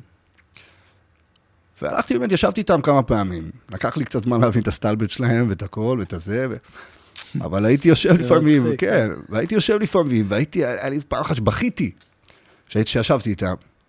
אמרו לי, מה יש לך, מה אתה בוחר? אמרתי, אחי, אני לא רגיל לזה, לא, לא, לא רגיל לראות את זה, כאילו, אני רואה פרגון. פרגון אחד לשני, כן. ואהבה ודברים, ובואנה, כאילו, מה, יש, יש דבר כזה שנקרא חברים, אחי? אני לא, לא, לא יודע, אנחנו רק יורדים אחד לשני, כן. וכאילו, חארות אחד לשני. והייתי אומר להם, אתם נותנים לי השראה, כאילו, למושג הזה חברים. כאילו, אם עד היום, מבחינתי, חברים זה לקפוץ לאש, אז פתאום אני מבין שדווקא להיות במקום חם ואוהב, זה, זה, זה החברים. והם אמרו לי, אתה נותן לנו השראה, אתה, זה, אתה, אנחנו שמחים שאתה פה, ושמחים שזה, ו... יודע, מפעם לפעם התחברנו יותר, וקצת נפתחתי יותר, ופתאום, אתה יודע, היה לי איזשהו מקום מכיל כזה, מקום חם כזה. זה עשה לי שמח בחיים. נתן לי, הם, לא- הם לא ראו את הנכות שלי. הם מרשים לעצמם להסתלבט על הנכות שלי, על הקומקום, וכל כל מיני דברים כאלה קטנים שכאילו, הם נותנים לך כיף, הם עושים לך כיף, אתה מבין? כאילו, אתה עם הזמן משחרר הרבה תסביכים מול הדבר הזה שנקרא כיסא גלגלים. אתה מבין? בזכות זה, בעזרת זה, בעזרת ה... בעזרת החברים, איזה חשוב זה? ממש, אבל אני עד היום מודה להם, עד, עד השמיים. ופעם אחת אמרו לי, בוא צא איתנו, סיבה. די. מסיבת טבע, היו יוצאים מסיבות טבע. וכזה, ופה, משחרר כיסא גלגלי, כפעם יוצא מהבית עכשיו, הולכתי למסיבת טבע. ווואלה, אמרתי, אתה יודע, אחרי זה כמה פעמים ש... יאללה, מה יכול מה להיות? יכול להיות? מה יכול להיות? בוא נצא. הגעתי לאיזה מסיבה, אחי, אלפיים איש, לא אשכח את זה, הגעתי למקום, מלא גוף, אנשים עם גופיות, אתה יודע, צוהלים, קופצים, מקפצים, אני רגיל חולצות שחורות כאלה. כן. אמרתי, בואנה, עולם חדש. ונהניתי מזה, היה לי אושר כזה בלב, הסתכלתי עליהם, אמרתי, איזה כיף פה, איזה כיף לכם, כאילו, עזוב שבהתחלה אתה, אתה פוגש גם הרבה דברים מול הפציעה שלך, כי אתה רואה פה אנשים קופצים ורוקדים וזה, ואתה כן. עדיין על כיסא, אבל עדיין שמחתי לראות אותם שמחים. שמחתי לראות את האהבה הזאת שיש באוויר. כן, כן, כן. ואחרי כמה, איזה חצי שעה, שעה, אתה יודע, אתה שוב פעם חוזר לאיזה מקום נוח כזה של, טוב, מה אני עושה פה עכשיו? אני כיסא גלגלים, אני הבן אדם היחיד פה על כיסא גלגלים. אה, מה עושים? כאילו, מה, מה, מה רוקדים, איך, מה, איך אני כן. רוקד עכשיו? מה, אני לא יודע, לרקוד, אני לא יודע, רוקדים על כיסא, לפני זה הייתי מאוד אוהב לרקוד, כן? הייתי, הייתי מאוד אוהב לרקוד כן. ולזוז, ופתאום, מה אני עושה? מה אתה עושה עכשיו? חוש מוזיקלי מאוד גבוה, מאוד זה. ויש לך, יש לך, יש אנשים מסביבך שגם מרחמים עליך כזה? המון, עד היום את- אגב, אני כן. אני אגיע איתך לזה, אבל עד היום יש את זה. יש בך אה, רגשות קנאה באותו מצב? למה אני אני- לא ליאל של פעם? זה עולה לפעמים, אני לא בחור קנאי. אוקיי, אני בחור שאוהב לפרגן. אוקיי, אוקיי, ו... חשוב מאוד. בכלל. עם, עם הזמן במקום, הזה, בפציעה שלי, בכלל, כאילו לקחתי... היום אני ממש חי מתוך אהבה, כן? מתוך מקום של אהבה, אני הכי אוהב לפרגן לאנשים, מבחינתי לראות הצלחות של האנשים זה עושה לי טוב על הלב. אה, אני גם לא, אני גם לא בתחרות היום עם אף אחד, מה שרוב החיים שלי הייתי. ו... אז כן, מנסים להרקיד אותך, ולפעמים זה מביך אותך, ואתה לא יודע כן. מה לעשות עם זה, ואתה יודע, אבל כוס ועוד כוס ועוד כוס קצת משתחרר לך זה, ופתאום היה לה איזה חבר, ראה אותי ככה חבוט עם עצמי, אמר לי, שומע, צריך לרקוד קצת, אני אומר לרקוד, "אה, תפס אותי, בוא, הכל טוב, אתה יודע, שם אותי מרכז הרחבה, עכשיו נהייתי סגול, כחול. החלפתי צבעים, אחי. והתחלתי לזוז, השתחררתי, אתה יודע, סבבה, הייתי קצת, קצת בראש וזה, התחלתי לרקוד, התחלתי להשתחרר קצת עם הידיים, לזוז, היה שמיעה מזה מוזיקלי, אתה, אתה, אתה יודע לזוז. כן. אפילו שאתה על כיסא, כשאתה על כיסא. וגם הייתי באותה תקופה גם קצת בנוי טוב, אתה יודע, כבר הייתי מתאמן, וזה הייתי בנוי טוב. כשאתה אומר הייתי מתאמן, אתה מדבר על חדר כושר. משקולת בבית, היה לי משקולת בבית. למרות שאתה על כיסא גלגלים, אתה כן, אתה עושה משקולות ידיים, כתפיים, זה, הכל, כאילו. הייתי נראה טוב מבחינת הגוף שלי. ו... ואחרי כמה דקות אני מסתכל שמאלה, אני רואה איזה מישהי עם החבר שלה, כאילו, בוא'נה, תראה את הבחור הזה שם, בוא'נה, תראה איפה הוא רוקד, עכשיו אתה קורא שפתיים וזה. די. וואלה, אני מדברת עליי, כאילו, יכול להיות שאני מקרוב, כאילו, רואה את עצמי בעין, כאילו, הפוכה לגמרי, ואנשים בחוץ, כאילו, אנשים אומרים לי כל הכבוד, השראה, כאלה, כזה, אתה יודע. ומצד אחד, מצד אחד יש את האלה שמרחמים, זה כאילו מופנה לכמה אנשים, יש את האלה כן. שמרחמים, יש כאלה שמעריצים אותך, ויש כאלה שסטלבט והכל טוב וגובה העיניים, והכי כאילו, איזה, הכי כן. כיף לדבר איתם, כאילו. כן. ווואלה, התחלתי להשתחרר, התחלתי לרקוד, זה סוף המסיבה, אני כבר עם החבר שלי על הגדר שם, זה הטירוף, נגנבים עד הסוף, וחזרתי משם באורות. אבל פה הבנתי, אמרתי, טוב, אני יכול לחיות. על אז- כיסא. אז רגע, אז המ- המסיבת טבע הזאת הייתה רגע מכונן. זה חלק, זה חלק מההרצאה שלי, שתבין, כאילו, אוקיי. עד כמה זה רגע, כאילו, זה, זה נקודה תפנית אוקיי. ב- בחיים שלי. ואני חזרתי משם, וכל החבר'ה שלי הם מדהימים, מדהימים, עד היום, כן? חלק חזרו בתשובה, חלק זה, אבל יש לנו את הגרעין שעדיין ביחד אהה. והכל וזה. ולעולם לא נתנו לי להרגיש נכה, אחי. כאילו, אם זה העזרה של ללכת רגע להתפנות בצד איפשהו, או זה, או הכל טוב תעשה פה, והכל טוב זה, אתה יודע, אני צריך הרי לצנתר את עצמי, כאילו. מהמם. והכל קליל איתם כזה, אז תמיד הייתה תחושה מאוד נעימה. אפילו שאתה פוגש בחוץ דברים אחרים, אתה תמיד זוכר את הבית. ויצאתי משם בתחושה שוואלה, אני, אני, אני יכול לחיות. ונהיינו באמת חבורה. והיינו יוצאים המון למסיבות, ופתאום ליאל הוא נהיה סוג שאתה יודע, הכוכב הזה על כיסא גלגלים, בואנה, הבחור קטע. הזה שבא ורוקד ולא רואה בעיניים, ובא איזה למקומות. קטע, ו- יואו. וזה זה פתח לי עולם אחר לגמרי. ונהניתי מהתקופה הזאת, היה לי, אבל אתה יודע, גם כל דבר שהוא קורה כביכול, אתה יודע, באופן קיצוני, כאילו פתאום רק שם הרגשתי את המקום הזה, אתה מבין? כאילו, פתאום נהייתי ילד שהוא, אתה יודע, סטלן ומסיבות ודברים, ואתה קצת מזיז הצידה את השיקום ואת הכל, ואת ה... וזה נהיה אובר, כאילו ש... הייתי מוצא את עצמי שלוש, ארבע פעמים בשבוע, יוצא מבלה, מועדונים, דברים, הלאה, זה. חבר אחד, כבר לא צריך חבורה שלמה בשביל לצאת איתי. יאללה, משה, בוא נלך, זה, פה, שם, יש בית מעריב, יש זה, בוא... נ- תל אביב כבר, אחי, פתאום מוצא את עצמי בדירות, אנשים, בחורות, כאלה, אתה יודע, כבר מתחבר, עניינים, הכל. וזה קצת פגע בי, אחרי תקופה מסוימת שברתי רגל. לא. וואו, איזה מצחיק. ממש זה אבל, רציני? ממש אבל, אחי. עליתי על מונית, שמתי רגל בתוך המונית, עוד רגל, נכנסתי, fuck, פירקתי את העצם הירך. עכשיו, אתה לא מרגיש את זה. לא מרגיש, ואני אומר לחבר שלי, תשמע, משה, שברתי רגל, אני אומר לך, משהו לא קרה, קרה משהו, וזה, אבל רגע, אתה לא מרגיש את זה? לא מרגיש, אחי. הוא אומר לי, מה זה, מה מה אתה מרגיש? הוא אומר לי, מה זה? אמרתי, מזדיין, לא מרגיש כלום, מה אתה... אני לא מרגיש כלום, אבל... ממש. אז מה, אז מה, אז למה בעצם חשוב... יצאתי. שתבין, אני עם רגל שבורה, אני בתוך מועדון, והרגל שלי מפורקת. אני לא יודע. יואו, יואו, זה עשוי. באמצע הערב התחלתי להרגיש שאני עצבני, לא היה לי מושג למה. אני אומר לו, שמע, משה, אני עצבני, לא נהנה. בוא, בוא נעוף הביתה. אמרתי, וואי, מרוקאי כזה, אולי מיקרוב, לא יודע, לא יודע, עצבני סתם עכשיו, מה זה? אני לא יודע, משה, בוא נלך הביתה, אני לא יודע, אין לי מה לעשות, לא יודע, אני, לא, לא כיף לי. והלכתי לישון, אחי, הוא בא ישן אצלי, אז היינו סטלנים, אתה יודע, מסתגרים ביחד בחדר, שחטות וזה, הולכים... קם בבוקר, אחי, כל הרגל שלי הפוכה. וקבב. אמרתי, משה, שברתי את הרגל, קום מהר בית חולים. מגיעים לבית חולים, טוב, עשו לי צילום כזה, שבר את עצם הירך, אתה לא מרגיש כלום, אין כאבים, אין כלום, כן? אבל, אתה, אבל זה שיקום, זה פתאום שיקום חצי שנה. וואו. שיקום לוינשטיין חצי שנה משבר ברגל, שתבין, זה לא עכשיו מתאחה תוך חודש והופ.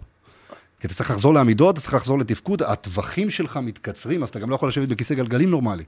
יואו. יואו. ו... ושברתי, ופה כבר קצת התיישרתי, אז יצאתי מהשיקום הזה, שתבין שאני מתוך השיקום, הלכתי לדוף שלושה ימים. הייתי פסטיבל של טראנס, כן. שלושה ימים מתוך הדוף, עם רגל למעלה, עם סעד, פה אכלתי כאפה גם קצת על המסיבות, כי אמרתי לעצמי, בואנה, תגידי, אתה, אני יושב בתוך, בתוך הרחבה, ואני מסתכל על הכל, ואני מסתכל על הרגל שלי, אני אומר, תגידי, אתה גנוב? בואנה, אתה בשיקום, אחי, תסיים את השיקום פה בן אדם, תחזור, תעשה מה אתה יודע, אבל...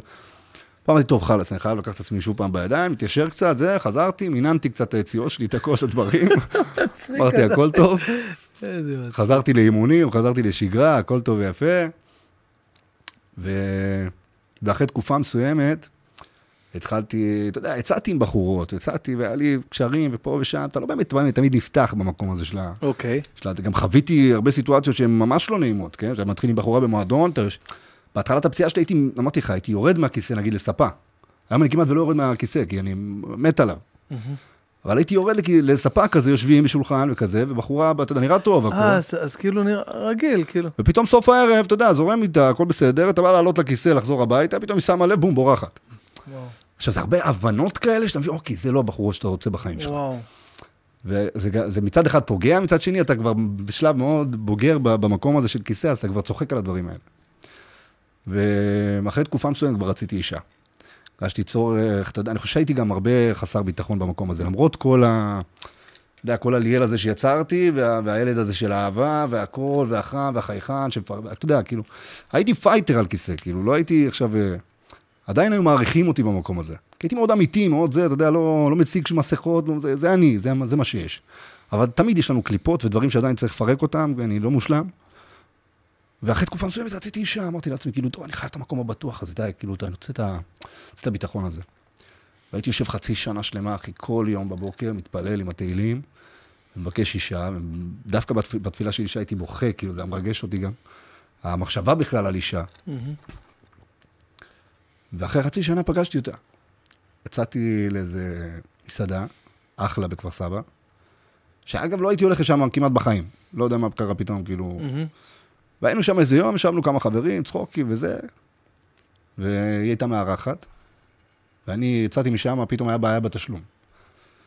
וכבר כמעט עלינו לאוטו, ואמרו לו, היי, היי, חסר משהו בתשלום, וזה, הגעתי חזרה לכניסה בדיוק של המסעדה, והיא ישבה שם, ו... והתחלתי איתה, אתה יודע, היה שם הרבה תימנים במסעדה, אמרתי, מה, עושים פה הצהרת מקצוע בראש העין לתימנים וזה, כאילו, לבוא לעבוד באחלה. היא צחקה, קצת צחקתי אותה וזה, לא יודע, זרם לנו שיחה, לקחתי ממנה את המספר, עליתי לאוטו, חבר'ה שלי טפיחות על השכם, בוא נראה, נראה איזה מביאו יותר בחורות מאיתנו. ובסוף, אחרי כמה ימים יצאנו. ולא עבר הרבה זמן, כבר הבנתי שזאת האישה שלי. לא אמרתי, אני... הייתה ילדה מאוד טובה. כאילו, הייתה רחוקה מכל העולם הזה של, אתה יודע, מסיבות, דברים, ו... לא יודע, כל מה שאני הכרתי, הקיצוניות הזאת של העולם הזה של, ה... של הבליינות. ולא היה לה אינסטגרם או דברים כאלה. זה דברים שמאוד אהבתי, כאילו, המהות הזאת, הזיקה לדעת, כל מיני דברים קטנים ש... שמאוד אהבתי. ו... ויצאנו איזה פעם אחת, שחזרנו מיציאה, אמא שלי ישבה בחוץ אחרי יום קשה של עבודה, וישבה על שפת המדרכה, ואני מדבר איתה שיחה, כי אתה יודע, עם גרושתי, מדבר איתה שיחה והכל, פתאום היא יורדת לי מהאוטו, הולכת יושבת, לא מכירה אותה. אוקיי. הולכת יושבת איתה, מחבקת אותה והכל וזה, ואני כאילו... זאת האישה שלי, כאילו, אמרתי לעצמי, בואנה, היא, כאילו, איזה... יש בה דאגה, יש בה אכפתיות כזאת מסוימת ש... שאני, לא בהכרח היה לי אותה ככה ברמה כזאת, שכאילו, אה, היה מאוד אכפת לקרובים של הדברים ברמה, אבל קיצונית, כאילו, במה ש... היא תבכה את הכאב שלך, היא תכאב את הכאב שלך, היא ת... הכל. ועוד פעם, אחרי שבועיים, אחרי שבועיים שהייתי רק דבוק אליה, כאילו, וגם בהתחלה היה לי פחד, נגיד, סתם אני אתן לך את הסיטואציה, היא רצתה לצאת עם אה, חברים שלה וזה, לאיזה מסיבה. אני אכלתי את עצמי קצת, אתה יודע, הייתי בכל זאת חסר ביטחון עדיין, בזוגיות. Uh-huh. אוקיי, צברתי ביטחון בחברה, אבל מול הזוגיות עדיין לא היה לי את המקום הזה, לא היה לי זוגיות מאז שנפצעתי. אני לא יודע איך זה להיות בזוגיות ככה. זאת אומרת, אתה אומר שלא היה לך ביטחון בלצאת עם מישהי בחברה. בדיוק, כי עדיין הייתי פחדן במקום הזה. אבל בינך לבינה, היה לך ביטחון. היה לי כן. טוב, היה לי סבבה, הייתה כן. מרגישה לי אל גבר, וזה, כן. אתה יודע, הכל, השטיקים שלי והצחוקים והסטלבט והסקסיות והכל, אין בעיה, פיתה, הכל טוב. פשוט, אתה יודע, לא רגיל לזוגיות, כאילו על כיסא גלגלים, נכון, בחוץ שיש, אתה יוצא עם נשים וכזה, אין, אין, אין שום... אני הייתי תמיד אומר לבחורות, כאילו, שהייתי יוצא איתן, אני לא מחויב לכלום, אני את עצמי לא מספיק מס... עדיין להכיל, אני לא רוצה להכיל אף אחד, אני פה לתת ולקבל אהבה וזה הכל. והיו מקבלות את זה, אתה יודע, כאילו, יש אנשים שזה מתאים להם, כאילו, לא רוצים עכשיו לפתח ציפיות ודברים, כן. ופתאום פה במקום הזה לא היה לי ביטחון. אז אה, אמרתי לה, כאילו, מה, מה יש לך לעשות שם עכשיו בלעדיי? מה, מה, מה? והיא אהבה את זה, ההפך, כאילו, חיים שלי, אני לא יוצאת, אני איתך ואני בא אליך לבית, יושבים בבית, נשארים בבית. ועצם ההכלה שלה למקום הזה שלי, שהכילה אותי במקום הזה עם הפציעה, עם החוסר ביטחון שלי, זה גרם לי לרצות אותה עוד יותר. ואחרי כמה שבועות שהייתי רק דבוק אליה, אח שלי שוב פעם אומר לי, בוא, צא קצת זה, חבר'ה אומרים לי, בוא, בוא, בוא תשב איתנו, נעשה חפלה אצל אחיך וזה. וואלה, הלכתי, אחי, עשינו חפלה אצל אחי. הולך להפתיע אותך עכשיו. ועשינו חפלה אצל אחי. וישבנו עד איזה שלוש בלילה.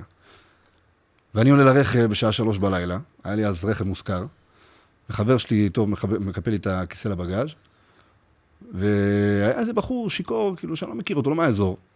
דפק על הווטרינה חזק של העסק. דופק על הווטרינה וזה, ואני כאילו, פותח את החלום, אומר לו, היי חביב, פתח את הדלת, כנס, מה אתה עושה? עוד ששובר את הווטרינה. הוא חיפש בעיות, אז הוא בא אליי לאוטו. ובשלב הזה בחיים שלי עדיין הייתי מאוד מנוטרל מהעולם של האלימות, ואתה יודע, וה... לא רבתי עם אנשים בכלל כבר תקופה מסוימת, לא, לא היה לי את המקום הזה של אלימות, הייתי שלום כזה, הייתי בן אדם מחבר בין אנשים. Mm-hmm.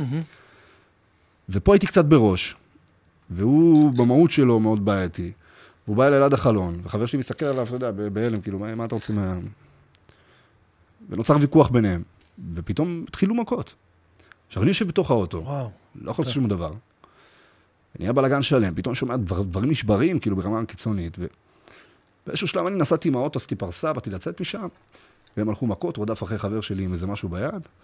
אני לא באמת ידעתי מה יש לו ביד, פשוט נסעתי לכיוון שלהם בשביל, לא יודע, לא יודע, או להיכנס בו, לא יודע מה, מה רציתי שיקרה שם, כן? והוא פשוט בא אליי לדלת שליד הנהג, נכנס לי לאוטו, ועשה משהו קטן ויצא מהאוטו. זה, אתה רואה מה שיש לי פה? מה? הוא דקר אותך? הוא כן? דקר אותי, עם איזה שבר של זכוכית או משהו. אני על כיסא גלגלים, כן? הוא, אני לא יודע אם יש לו מושג או לא, אבל... אחרי שנייה אני מסתכל על היד, אני רואה את כל היד שהיא קרועה. כל האוטו, כל האוטו ממטרה, אחי, טירוף, כאילו סרט. כן, זה עורק ראשי שם. זה... עורק ראשי נקרא לי, ועצב. אני לא מרגיש עד היום ארבע אצבעות. כאילו. יואו. יש לי תחושה, אבל קצת, קצת בעיות uh, של תחושה. ו...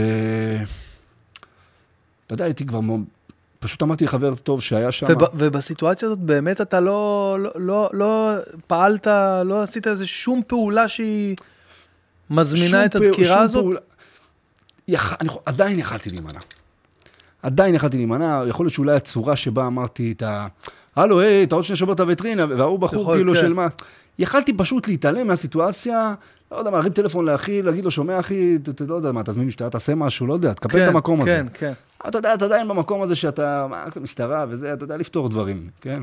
גם יכלתי לפתור את זה בדרך של אהבה, דברים שהייתי פותר היום, נגיד, היום הייתי ניגש אליו בדרך אחרת לגמרי, אחי, בוא, בוא רגע, אח שלי יקר, בוא, זה, מה איתך חביבי, מה זה, מרגיע אותו, מקרב כן, אותו, אתה מבין, כן, אהבה כן. קצת, שחרר לו את השטות הזאת בראש. אבל אז לא ידעתי לעשות את זה, לא הייתי, אתה יודע, ליאל של היום, של אחרי שמונה שנים. ו... אמרתי, חבר, מהר, תעלה לאוטו. התחלתי לנסוע ככה, כאילו, עם היד הזאתי, נגד התנועה, אחרי איזה 100-200 מטר עצרתי בצד, הורדתי חולצה, קשרתי אותה ליד, ממשיך לנסוע, אחי סצנה מסרט. יואו. נוסע איזה קילומטר, קילומטר וחצי, כבר לא הרגשתי את היד. ואני נוהג עם היד. אמרתי לו, בוא תחליף אותי. הוא החליף אותי, כבר כמעט איבדתי הכרה, הייתי כבר...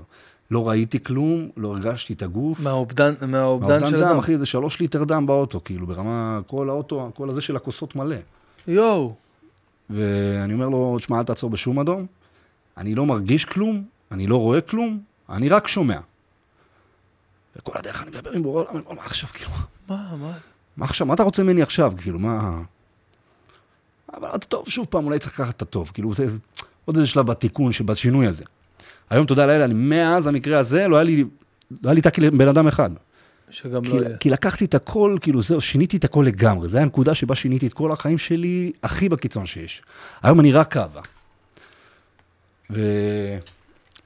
הגעתי לבית חולים, איך שהגעתי לבית חולים, חבר שלי פותח את הדלת, הוא מת, הוא מת, הוא מת, שם אותי על אלונקה, בום, איבדתי הכרה, עוד פעם החייאה, זה, זה, אתה קם, מתעורר, שבח שמולד, אני בחיים.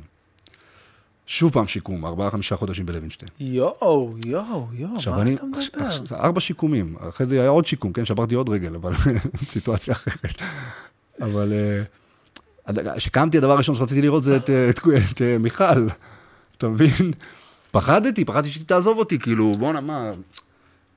אני, זה כבר לא אני, אתה מבין? ופחדתי שהיא תחשוב שבואנה, אולי אני כן. עדיין בילד בעייתי, כן. איך הגעתי לסיטואציה כזאת? שיואו. ופה יצאתי מהשכונה. אחרי השיקום, סוף השיקום, בלוינשטיין, ביום האחרון יצאתי לנישואים. היא הדהימה אותי בשיקום, אתה יודע, הבחורה, אני יוצא איתה אחי חודש. אחי, הייתה איתי יום ולילה, מנקה אותי, דואגת אחי, ואוהבת אותי אותו דבר, אחי. לא ראיתי דברים כאלה. אני עד היום מעריך אותה, כן? אפילו שאנחנו גרושים, היא... מי שיהיה איתה יזכה, היא... אז רגע, מה אתה הורס פה את כל... רגע, רגע. אז התחת- אז התחתנתם, יצאת לנישואים, היא אמרה כן. יצאתי לנישואים. כן. התחתנתם. ביום של השיקום, יצאתי בבוקר מהשיקום, נסעתי מהר, הכנתי איזה, אתה יודע, לא בראשון. לציון, שם יש את ה... את ה... נו, איך זה נקרא? על המים הזה, נו, העצים האלה על המים. ארבע על ארבע? לא, הפינות, הפינות, אה, ליד ה-yes planet. אה, אוקיי, אוקיי, כמו כן, כן, כן, נכון. נכון, נכון. סידרתי, שף פרטי, עשיתי הכל כזה, השקעתי והכל. אני ואחי וחבר שלי טוב, שעזרו לי עם זה ממש וזה. ו... ואמרה לי כן, והתרגשה בטח של העולם. ויצאתי משם, יצאנו מהשכונה כבר. אחרי איזה חודש כבר שכרנו דירה, יצאנו מהשכונה לגמרי. וואו, איזה מטורף מה שאתה מספר לי. מטורף, אחי. עכשיו רגע, אני מנסה להבין. מה שאתה מספר לי עכשיו, זה, אתה בעצם בן כמה, 20, 21, 22? 22. איזה קטע, יואו, בואנה, תשמע, כאילו, ה... אתה יודע, אתה, אתה פורס פה עכשיו סיפור חיים, שהתחיל בגיל 18 עם כל הבלגן הזה שהיה לך, אמרת אתה משתנה, חזרת לתלם, בן אדם אחר לגמרי, רגע מכונן ב, במסיבת טבע הזאת שאמרת, אפשר גם לחיות על כיסא גלגלים, איזושהי תקרית משום מקום, רגע, באמצע היה גם איזה שבר של אה, רגל שהכניס אותך עוד פעם לשיקום ואתה יוצא. ואז באמת יש איזושהי תקרית שלא הייתה אמורה להיות, או לא הייתה צריכה זה, אבל זה גם כן חלק מהמאסטר פלן, מה שנקרא. ממש, ממש. ואז אתה מתחתן, אתה כאילו נשוי, מתחתן עם, אה, עם, אה, עם בחורה, מיכל. עם, עם מיכל, שהיא בחורה כאילו רגילה, שהיא מבחינתה הכירה אותך על כיסא, היא לא כן. הכירה אותך לפני. ככה. וואו, אחי, זה מטורף. אז, אז אתם נשואים אה, כמה זמן? אה, יצאתי לנישואים בדיוק ביום של השחרור, אחרי זה כאילו חצי שנה בערך כבר הגענו חתונה והכל, וזה מאוד מהר הכל קרה. אוקיי. והתחתנו, ו... הייתה חתונה מדהימה, מלא אנשים, מלא זה, מרגש, שרתי לה בחופה, הכל, כאילו היה מדהים. ו... ואחרי, אתה יודע, תקופה מסוימת, אני נכנסתי למקום קצת לא טוב, שוב פעם עם עצמי. אה, כי אה, כאילו היה חסר לי משהו בחיים, אתה יודע, אולי הגשמה. אתה מבין? המקום הזה של ההגשמה קצת היה חסר לי. הייתי מרגיש הרבה ריקנות. פתאום הייתי מוצא את עצמי כאילו... הייתי רוצה להתפרנס והכול, אני לא בחור שישב עכשיו עם ביטוח לאומי רק, ויש, כאילו, וזהו, זה, זה החיים שלי, זה מה שאני אהיה. אני יודע שיש בי, יש בי איזה משהו, יש בי איזה קסם. הייתי פוגש את זה הרבה במסיבות דווקא. שהייתי יודע לייצר סביבי המון אהבה והמון זה, ובגישה שלי, בכיף שלי, בזה, כן. משהו היה קורה סביבי כן. לכל מקום שהייתי הולך אליו, והייתי מרגיש, טוב, יש לי משהו כאילו. לא ידעתי איך לתרגם את זה עכשיו לעשייה או כזה, ו... ואני פתאום גם, אתה יודע, הייתי גבר מאוד קנאי. לה. ובאיזשהו שלב אני הבנתי שאני לא יכול להישאר כזה, כי אני, אני הורס אותה. ולא מגיע לה את זה. עכשיו, גם היא מאוד חסרת ביטחון, כן? זה בא, זה, זה, זה, זה סבבה. בחורה שהיא חסרת ביטחון, הגבר שלה חסר ביטחון, מבחינתה זה בונוס, למה הוא כל הזמן עליה. אבל כשזה אובר, זה כבר מציק, זה כבר מעיק. מעיק.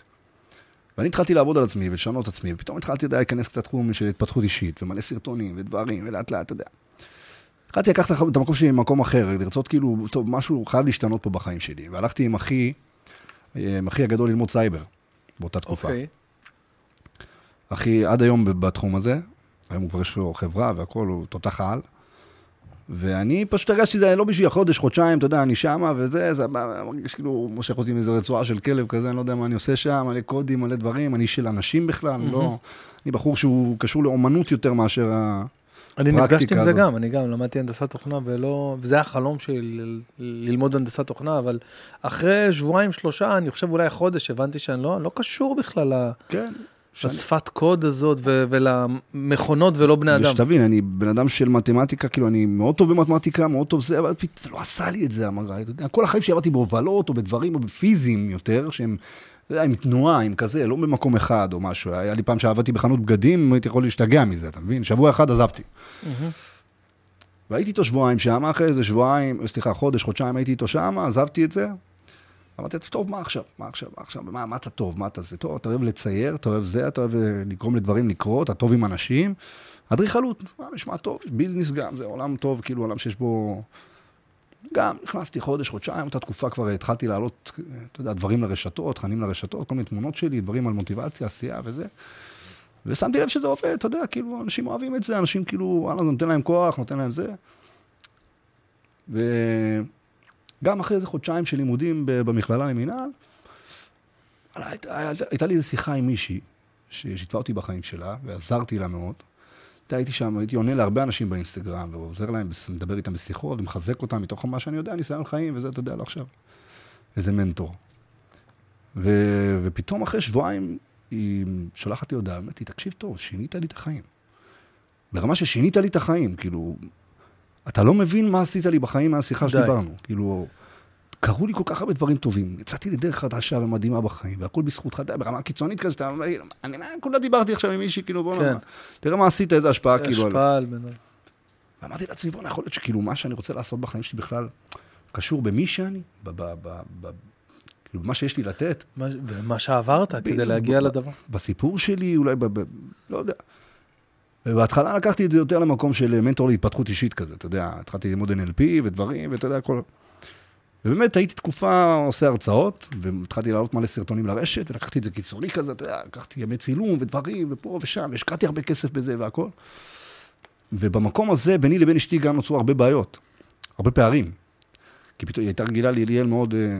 נו- חיים מאוד נורמליים, שקטים כאלה, פתאום הרבה רעש, אינסטגרם, דברים, חשיפה, הכל, זה לא דברים שהיא רגילה, היא לא רוצה אוקיי. אותם גם בחיים שלה. זה יצר בינינו הרבה פערים ובעיות בקשר, החברות כבר לא הייתה חברות, גם הביטחון שלי עלה בהרבה דברים, שכבר לא הייתי קנאי יותר מדי בכל מיני סיטואציות, והרבה פעמים זה התפרש מהצד שלה, כי כאילו הוא לא אוהב אותי יותר.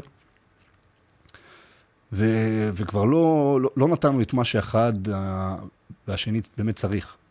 אני לא נתתי לה את מה שהיא צריכה, והיא לא הצליחה לתת לי את מה שאני צריך, ופתאום אני רציתי הרבה דברים אחרים, ו... ואחרי תקופה מסוימת הגענו למסקנה שזה זהו, זה כבר לא נהיה, זה כבר נהיה קצת דרדלה, אבל הספקתי לעשות כמה דברים, כן? כתבתי ספר בזמן הזה, על כל הסיפור שלי, היא גם רשומה בספר, בסוף אני גם רושם שהתגרשתי, כן? אבל היא גם רשומה בספר, כי היא חלק בלתי נפרד. ו... וכתבתי הרצאה בתקופה ההיא, עכשיו, זה הי- הייתם ביחד שלוש שנים? שלוש שנים. אפשר לשאול, אה, אתה לא חייב לענות גם כמובן. אה, בנוגע לילדים? כן. אה, אני צריך לעשות הפריה בשביל להביא ילדים, ועשיתי כבר טיפולים של, אתה יודע, שמתי זרע בהקפאה והכל, עשיתי איזשהו ניתוחון קטן, וניסינו להביא לילדים פעמיים, זה לא תפס. הזרע הוא תקין, הכל תקין, כן? אתה יודע, זה- ילדים זה משמיים. נכון. ו... וניסינו להביא ילדים פעמיים, וכבר הגענו לשלב שהיחסים בינינו הם לא כל כך טובים, אז כאילו, מה נביא ילדים עכשיו? הבנתי. זה לא באמת יפתור משהו. זה כאילו, זה כאילו לברוח לאיזשהו מקום מסוים מבלי להתמודד באמת עם הבעיה העיקרית. אבל זה משהו שאתה יכול, ובעזרת השם יהיה לך יכול, בעתיד. ו- יכול ורוצה גם מאוד ילדים, אני. אוהב ילדים מאוד. ו... ובאמת, בשלב הזה כבר הייתה לי הרצאה שכתבתי, וכבר, אה, עוד לא, הספר עוד לא יצא לאור, הייתי בתהליך של כתיבה. עשיתי הרצאה ראשונה... כמה זמן מעניין אותי ברמה האישית? כמה זמן לקח לך לכתוב את הספר? שמונה חודשים. שמונה חודשים, שמה מה זה דורש ממך בעצם? אתה... אני עשיתי את זה עם ספרי ניב. אה, ספרי ניב, ההוצאה לאור שעצמאית פחות או יותר, כן. ו- ובעצם אתה, אתה, איך אתה עושה את זה? אתה כותב... אה, זה תהליך שאתה עושה המון שיחות מול, אה, מול בן אדם. ש... אתה עושה איתו הרבה שיחות, וזה מין פינג פונג כזה, שאתה והוא בעצם מתמלל לך את הסיפור. מתמלל את זה. אבל זה- הכל כאילו, אבל הרבה דברים- השיח שלך, כל השפה שלך. הכל השפה שלי, שיח שלי, הוא משנה הרבה מילים שזה יהיה שפה ספרותית יותר, היא מאוד פשוטה, אתה תקרא בספר, אתה תראה, השפה היא יחסית מאוד פשוטה. אבל הוא מסדר את זה ברמה לשונית, שהסדר יהיה בצורה נכונה, או דברים מסוימים. אבל זה פינג פונג כזה, אתה משנה דברים, אתה מחזיר לה, היא רואה, סבבה, מחזירה, לא, זה אני לא אבל. זה דורש ממך ממש כאילו אה, לכתוב? כאילו, כן. אתה זה- יושב, אתה כותב כן, דפים, כן, עמודים. כן, כן, כן. וזה, זה- אמרתי לך, זה פינג פונג, זה עבודה שלי וזה עבודה שלה. אתה גם משלם על זה הרבה כסף. אגב, אה, לספר קוראים לקום על הרגליים, נכון? ובמקרה, האסיסטנט- האסיסטנטית שלי, אה, עדי, הופה, שבת הביאה, שלום. לא, לא שלי, שלך. עדי, מה מה את בשביל אה, ליאל? אפשר לשאול אותך בפודקאסט? האמת היא חברה מאוד מאוד טובה שלי. חברה טובה, אוקיי, ו- אבל אה, אני, בשביל להגיע אליך, אני הייתי צריך לעבור דרכה, מה זה? יכולת... אבל היא מדהימה, כפרה עליי, היא תמיד רוצה שאני אצליח ושיהיה לי טוב. אני מעריך את זה ואמשיך להעריך את זה. איזה כיף. אז uh, יש לנו פה את הספר, לקום על הרגליים, איזה יופי, הנה ליאל, נעשה עליו זום. Uh, הסיפור ששינה את חייך. וואו, וואי, ממש יש פה כאילו גם... Uh, יש הכל, תמונות, זה מדבר... בואנה, אתה אשכרה עובד חדר כושר, כאילו... איך, איך יש לך איזה, איזושהי תוכנית אימונים מותאמת, כאילו? כי ת, תמיד יש איזשהו בלנס מבחינת זה בין, אה, נגיד, עבודה על רגליים, או לעבודה על... אני עובד רק פלא גופי. כן, אה, ב- מן הסתם, ברור, אתה עובד אה, פלא גוף עליון, אבל כאילו, יש איזו תוכנית ש... אה, אתה עושה כאילו את אותו דבר, רק פלא גוף עליון? אותו דבר, פשוט יש דברים שאתה לא יכול לעשות מבחינת שיווי משקל או כאלה, אז אוקיי, אתה מתאים את אוקיי. עצמך לתרגילים מסוימים שהם יותר נוחים לך, אתה מבין? אבל בגדול... אני זוכר נכון שראיתי אותך עושה מתח? כן, אני עושה כן. מתח, היה לי תקופה שגם הייתי עושה עם הכיסא ביחד. עם הכיסא, כן, כן, ראיתי את זה ב... ב- אבל זה, זה לא כזה נוח, זה סתם שיד האוינק. אבל אה, אני עושה מתח גם היום, אני לוקח איזושהי קופסה לידי, הולך לאיפה שדווקא עושים דדליפט של רגליים בכלל, אה, אוקיי. ואני נתלה על זה, אתה מבין? אני עושה מתח. מה אתה אומר? אז- אז אתה, אז מה, חדר כושר זה חלק מהחיים שלך עכשיו? כן, אני מתאמן שלוש, ארבע פעמים בשבוע, משתדל לשמור על זה, אני אוהב חדר יופי. כושר. אני אוהב כושר בכללי, כאילו. ו- ומה בשביל, אה, נגיד, כמו, כמו שעושים, אה, לא יודע, ריצות או משהו, ל... ל- אירובי, אנר- אה, אירובי. אירובי, כן, כן, לאירובי, לא- לאנאירובי, אז, אז יש- מה אתה יש עושה? לי אופני ידיים בבית, אה, אוקיי. אופני ידיים כאלה, אתה עושה איתם. כן, וזה מגיע ל- לרמת דופק. ו- שורף הכל, זה קשה גם בטירוף, זה גם עם רמת? קושי. זה כאילו, אתה יכול לעשות ראיתי, הייתי? באיזה מלון עכשיו, אה, במלון פרא בצפון, ראיתי שם אה, את זה של הידיים, אבל ש... אתה מכיר את המכשירי כושר המתקדמים האלה שהם הכל על בסיס אה, טבעי, שכאילו יש התנגדות למים, כאילו הלמטה שלו, אוקיי. יש את האופניים האלה, אז אין, כאילו יש מים כזה, זה כאילו כמו סוג של, סוג של... ספירלה כזאת שקשה לסובב אותה, והכל, כאילו כל מיני מכשירים. אז זה יש לך כמו- כפתורים כאלה של רמות רמות אתה יכול. לעשות את זה גם טבעי, שזה נטו, כאילו כמו כמו שבן אדם רץ בלי כלום, כן. אתה מבין? אה, אבל ראיתי דווקא, ראיתי אה, כאילו כזה מישהו שעושה אופניים, כאילו בחוץ. בחוץ יש את זה גם. יש את זה גם, שזה אבל ח- חצי שעה כזה אתה מים. כולך סחוט, אוקיי. ממש אבל. ותזונה וכאלה, אני אוכל בריא, די אוכל בריא. כן? כן, משתדל לאכול טוב, אני אני לא אני לא אוכל שטויות, אתה רואה, אני פה, אני לא אוכל בורקסים כאלה. כן, אני אני תמיד... אני אוכל. יותר מהירקות. כן, ירקות. אבל זה פשוט כי אני אוהב את זה, כן? זה... זה לא... אבל תראה, יש למשל אלפה חורס, זה מאוד דיאטטי. אלה שלא מבינים בתזונה. לא, אה, אוקיי, אז בעצם, אז בעצם אתה, אתה מוצא איזשהו עניין ויוצק תוכן ב, כאילו ב, ב, ב, בזמן הפנוי שיש לך, העודף, אני מניח, הרבה זמן פנוי. כן, יש. הרבה זמן. בונה הרצאה, כותב ספר, מתחיל להיות סוג של אה, מנטור, כאילו אתה, לא, לא יודע אם מנטור, כן, אבל כן, כאילו... זה- זה- זה- ככה תופסים אותך, אז בוא ככה אני קוראים אגיד לך לך, משהו, כן? אבל... אני לפעמים עובר על סטוריז, ככה אמרתי לך, זה גם פעמים נדירות שאני נכנס לאינסטגרם, אבל אני גם רואה את, ה... את הסטוריז שלך, קופץ לי למעלה, ואני... ווואלה, אתה יודע, בוקר טוב, שתסתכל על הצד החיובי, דברים בקטנה, לא צריך עכשיו כן. לבוא ולשנות לאנשים את החיים בשביל... דברים בקטנה, נגיעות כאלה, וזה כיף לראות, אחי. אז הדף שלי, השראה, מניח תפילין, רואים אותך מניח כן, תפילין, עם טלית, ככה, בדשא.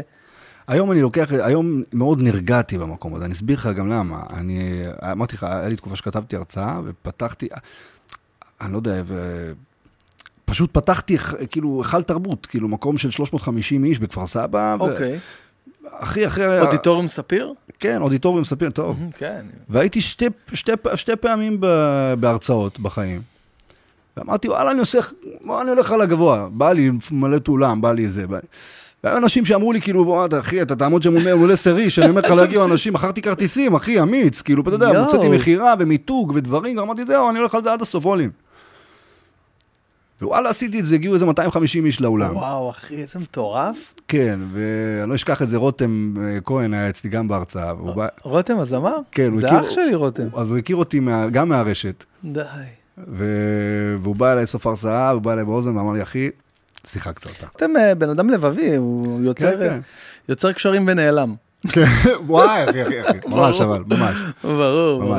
אז אה, אתה אומר, עשית הרצאה בכפר סבא? כן, הוא גם היה אמר לי, תשמע, אחי, זה- צעד ש... בוא, מי מכיר אותך, אחי, בתכלס? אף אחד לא הכיר אותי בתקופה ההיא, אבל בוא לעשות עכשיו זה. ווואלה, אחי, הצלחתי להביא 250 איש, וזו הייתה ההרצאה בעיניי הכי טובה שלי עד היום. הכי, הכי עמוקה, הכי, אמ- אמיתית שלי, זה לקח איזה זה היה שעתיים. הפעם הראשונה? אחי, פעם שנייה או שלישית שעשיתי הרצאה בחיים. וואו. ועמדתי על במה והכל, ואמרתי, אז השקענו בתאורה, והיה מגניב, כאילו, עשיתי באמת... ו... ופה יצאתי ישר, אחרי זה גם ליאור קוקה הייתה אצלי בהרצאה, הזמנתי אותה ואת המשפחה והכל, אז הם היו שתיהם, והשיתופים שלהם, הכל, גם הקפיצו לי את האינסטגרם ביום איזה, ב-2,000-3,000 עוקבים למעלה. והיה מלא בקשות לעוד הרצאה כזה, לקחתי את המומנט הזה, אתה יודע, פתחתי פשוט בית ציוני אמריקה. די. כן, די, איזה הכנסתי את קטע. כולם לקבוצת וואטסאפ מהר, אמרתי, יאללה, קדימה, יש לך הזדמנות להוציא עוד... אה." וזה גם, אגב, היה אירוע השקה של הספר. מדהים. ועשיתי השקה בבית ציוני אמריקה, ואחרי ההשקה הזאת כבר אנחנו, אני- כבר בהרצאה הראשונה, כבר אני ואשתי נפרדנו. ו... וכשהגעתי להרצאה השנייה, עדיין לא, אתה יודע, לא, סיפרתי על זה בקטנה בסוף ההרצאה, לא יותר מדי. ו... ופה הגיעה לי איזושהי נחיתה מכל ההיי הזה. אתה יודע, כאילו היה סביבי פתאום הרבה רעש, פתאום הרבה סרטונים שהוצאתי לרשת שצברו חשיפה מאוד גדולה, אתה יודע, סרטונים שהגיעו ל-40 אלף צפיות אורגנית, ו- ואלפי לייקים וכאלה וזה, ופתאום, אתה יודע, נוצר מאוד היי כזה סביב ליאל כזה בתקופה ההיא. ולא ידעתי, לא ידעתי איך להכיל את כל הדבר הזה בהתחלה, לא, לא אוקיי. ידעתי, וזה הנחית אותי על הפנים קצת, תקופה מסוימת, ובמיוחד גם, אתה יודע, גם זה, וגם פתאום הפרידה ממנה, ופתאום אתה מעכל הרבה דברים שכאילו, בוא נראה, רגע, אתה, אתה גרוש? מה, אתה עכשיו כאילו, בוא, מה, מה קורה פה, מה? והיה לי מאוד קשה להכיל את זה. ואחי, אני השנה האחרונה, עברתי שנה, היום ברוך השם במקום מדהים, כן, תודה לאל, אבל הייתי בשנה מאוד קשוחה. אתה יודע, הרבה בריחות, פתאום העשייה שלי במקום הזה שקצת ירדה. לא ידעתי פתאום מה אני רוצה. לא ידעתי פתאום אם זה מה שאני רוצה לעשות כאילו בחיים שלי, אם אני רוצה להיות במקום הזה, אתה יודע, של תהיו ותעשו וזה, וכי פתאום, פתאום אני עכשיו הוא חווה קושי והכל, ופתאום מה, אתה כבר, רגע, אתה, אתה כבר לא יכול לתת ערך עכשיו יותר מדי, אתה צריך רגע ערך. כן. אתה, אתה עובר תקופה. וקצת הורדתי רגל מהגז במקום הזה של המנטור, וכל המקום הזה של התפתחות אישית. אמרת, אני עכשיו אה, חי את חיי, מי שרוצה, מי שעוקב, מי ש... אני אמשיך לתת תוכן כן, וערך. נותן תוכן, יש לך איזה עשרת אלפים עוקבים. ב- כאילו, אה, אה, יש לי שבע ומשהו, כן, אבל... כן, אנשים מכיר, אנשים מכירים, עוקבים, רואים, מעניין אותם. כן. תפאדל, יאללה, בואו, בכיף, אבל כאילו אני עכשיו לא, לא חותר לפתוח בדיוק. בית ציוני אמריקה וזה. בדיוק, ומשרד להתפתחות אישית ודברים, וקצת ירדתי, אתה יודע, צרכתי כל כך הרבה תוכן של התפתחות אישית, ואתה יודע, הרבה פעמים, לפעמים צריך לדבר, לתת לדבר הזה לשקוע, ו...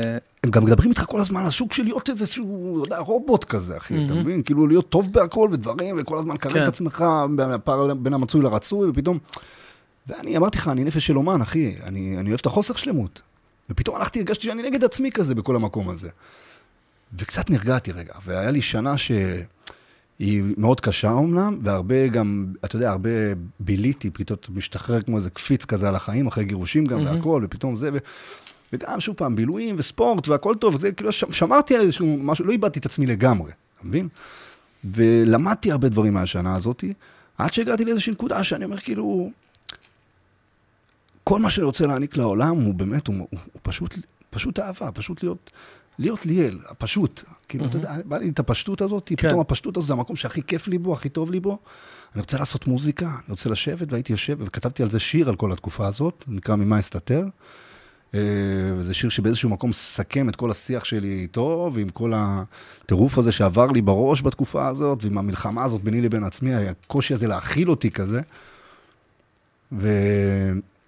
והגעתי לנקודה שאני רוצה להגשים את עצמי במקום הזה, אתה יודע, אני מטייל בכל כך הרבה מקומות במהלך השנה הזאת. ואני מסתכל בכל מקום אפשרי, אם זה בקניונים או בדברים או בהופעות או בהכל, ואני כאילו, בוא'נה, כאילו פאקינג כיסא גלגלים אחד ש, ש, שמגשים את עצמו, שעושה משהו עם הכישרונות שלו, עם היכולות שלו, וכאילו אני מסתכל על עצמי, אני אומר, בוא'נה אחי, אתה שר, אתה אוהב לשיר, אני, אני לא אוהב להעיד על עצמי, כן, אבל כאילו, אתה יודע, אנשים... אתה יודע לשיר, אתה, כן. אתה אוהב את זה, אתה, אתה חי את זה, כאילו, אתה, זה מוזיקה שהיא חלק מהחיים שלך, וזו אומנות שאני מצייר, ו, ותודה לאל, אתה יודע, אני מסתכל במראה, אני אוהב את מי, את, את איך שאני נראה, אז כאילו, אתה יודע, אתה אומר, אולי, אולי גם במקום הזה אפשר להגשים את עצמך, למה אין פה שום פוסטר בקניונים או זה של מישהו עם כיסא גלגלים, רנואר, או חברות מסוימות, או דברים אבל שאתה... רגע, עשית עכשיו משהו. אז זה צעד, אתה מבין? זה מבחינתי פריצת דרך. בוא, נס... בוא נדבר על זה רגע. אוקיי. ו... ופתאום כשהגעתי למקום הזה, דברים התחילו לקרות לטובה. כי הרי, אתה יודע, אתה מתחיל לדבר על דברים שאתה רוצה לעשות, פתאום איכשהו אתה מושך אותם, דברים קורים, לא יודע להסביר את זה. ובאמת, ב... הייתי לא מזמן ב... ב... ביום הולדת של איתי לוי, ופגש אותי שם, אגב, גם את איתי הכרתי דרך, הרש... דרך הסרטונים והכל mm-hmm. והזה. ו... והיה שם איזה בחור שקוראים לו נאור מירזה, שהוא מעצב אופנה, שהוא עשה, אתה יודע, כל מיני לוקים וכזה, כן. והרבה הרבה אמנים, והוא קלט אותי, והוא שלח לי הודעה אחרי זה באינסטגרם, ואמר לי, תקשיב, יש לי משהו מעניין בשבילך. ואני רוצה שתהיה, כאילו, אתה יודע, הרים לי טלפון והכל, התקשרתי אליו. והוא אומר אני רוצה שתהיה חלק מהתצוגת אופנה, כאילו, בשבוע אופנה. אמרתי לו, לא ידעתי מה, מי, מה זה כרוך, מה זה. טוב, מה, מה, מה, מה, מה יוצא מזה? מה אמור לצאת מזה? מה זה הדבר הזה בכלל? לא ידעתי מה זה, מה המשמעות של אה, שבוע אופנה. אמר לי, תשמע, אירוע מתוקשר, זו השאלה היחידה ששאלתי אותו, זה, אני היחיד על כיסא גלגלים? הוא אומר לי, כן. אמרתי לו, קדימה, אני בא. אמרתי לו, אני בא. ווואלה, אחי... אבל, אבל תגיד, לא, לא חשבת על זה ממקום של אולי אה, סוג של, עוד פעם, במרכאות גדולים מאוד, כאילו ניצול של זה שאתה, לתת איזשהו צבע לתצוגת אופנה שלו? לא, תראה, זה, לא, זה לא, זה מה שחשבת עליו, זה מה שהפריע לך אם חשבת עליו? אכפת לך? תראה, לקחתי לא? את זה קודם כל, תראה, יכול להיות שבן אדם, זה יכול לקדם אותו גם, בקריירה שלו. כי בוא, מבחינת בן אדם עכשיו לבוא לקחת מישהו על כיסא גלגלים ולעשות איזה צעד שעוד לא עשו, וואלה, זה יכול לקדם אותו uh-huh. גם. והסתכלתי גם על הצד שלי, uh-huh. גם אותי זה יקדם. אני גם עושה פה משהו שעוד לא עשו. אז מצד אחד אתה, אתה אומר כאילו, למה לא לפרגן לו? מצד שני אני אומר, בוא'נה, אני מפרגן גם לעצמי. אני הולך להיות היחיד על כיסא גלגלים בשבוע אופנה, זה משהו גדול, זה פריצת דרך. מדהים. וזה באמת הופיע. אני ראיתי את זה, מאוד התרגשתי. זה היה מתוקשר, לא. זה היה בגיא פינס והכל, נכון. וזה גרם לי גם, אתה יודע, להיי כזה, כאילו, איזה כיף. מאוד התרגשתי לראות את זה, מאוד. והיה לי יום מדהים, מרגש. נאור הוא גם, הוא באמת, הוא תותח, הוא בן אדם מדהים. ואגב, מסתבר שאחותו, היא הייתה המזכירה שלי בלוינשטיין, בכל השיקומים שלי, קוראים לה שירה. ואני שרוף עליה של החיים, ופתאום הגעתי אליו הביתה למדידות, ואני רואה אותה, אני מה את עושה פה? יואו, מה אתה אומר? איזה מרגש. לא איזה סגירת מעגל. ממש, אבל דברים אימא'לה.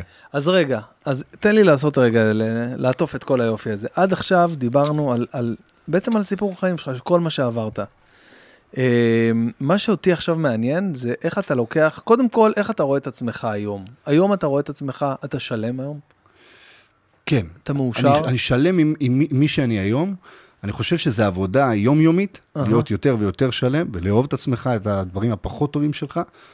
אבל השנה הזאת גרמה לי גם לחבק צדדים מאוד אפלים שלי, מאוד חשוכים שלי.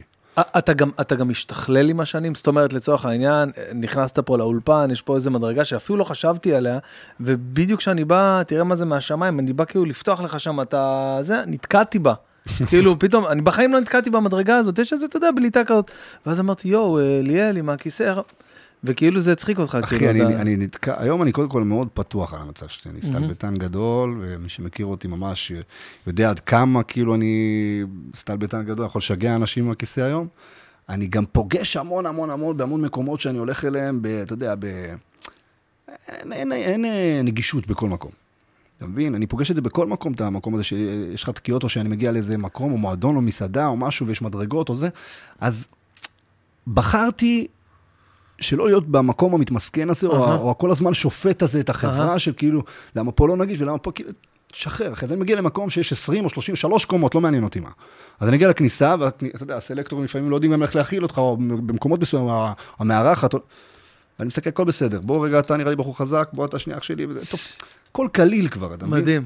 וזה כיף, אחי, אתה, אתה רואה שאנשים גם עוזרים. יש לפעמים גם שאתה נתקל בבן אדם שפתאום לא בא לו לעזור, לא יודע, מסטול, לא יודע מה, לא יודע. די, מה אתה אומר? אבל אתה לא מתרגש, אתה מבין? אין לי מה להתרגש, אני כבר, הכל טוב, יאללה, זוז, אח שלי, בוא, אתה, הנה, אתה חזק, אתה, הוא בסדר, היום לא, לא, זה לא היום שלו. כבר הפסקתי להיפגע מהמקום הזה של כיסא גלגלים. היום, כאילו, אני מבין את החברה, אחי, זה לא שעכשיו כל העולם משתנה ברגע, אחי, לטובת כיסא גלגלים. אתה צריך גם להתאים את עצמך, אין מה לעשות.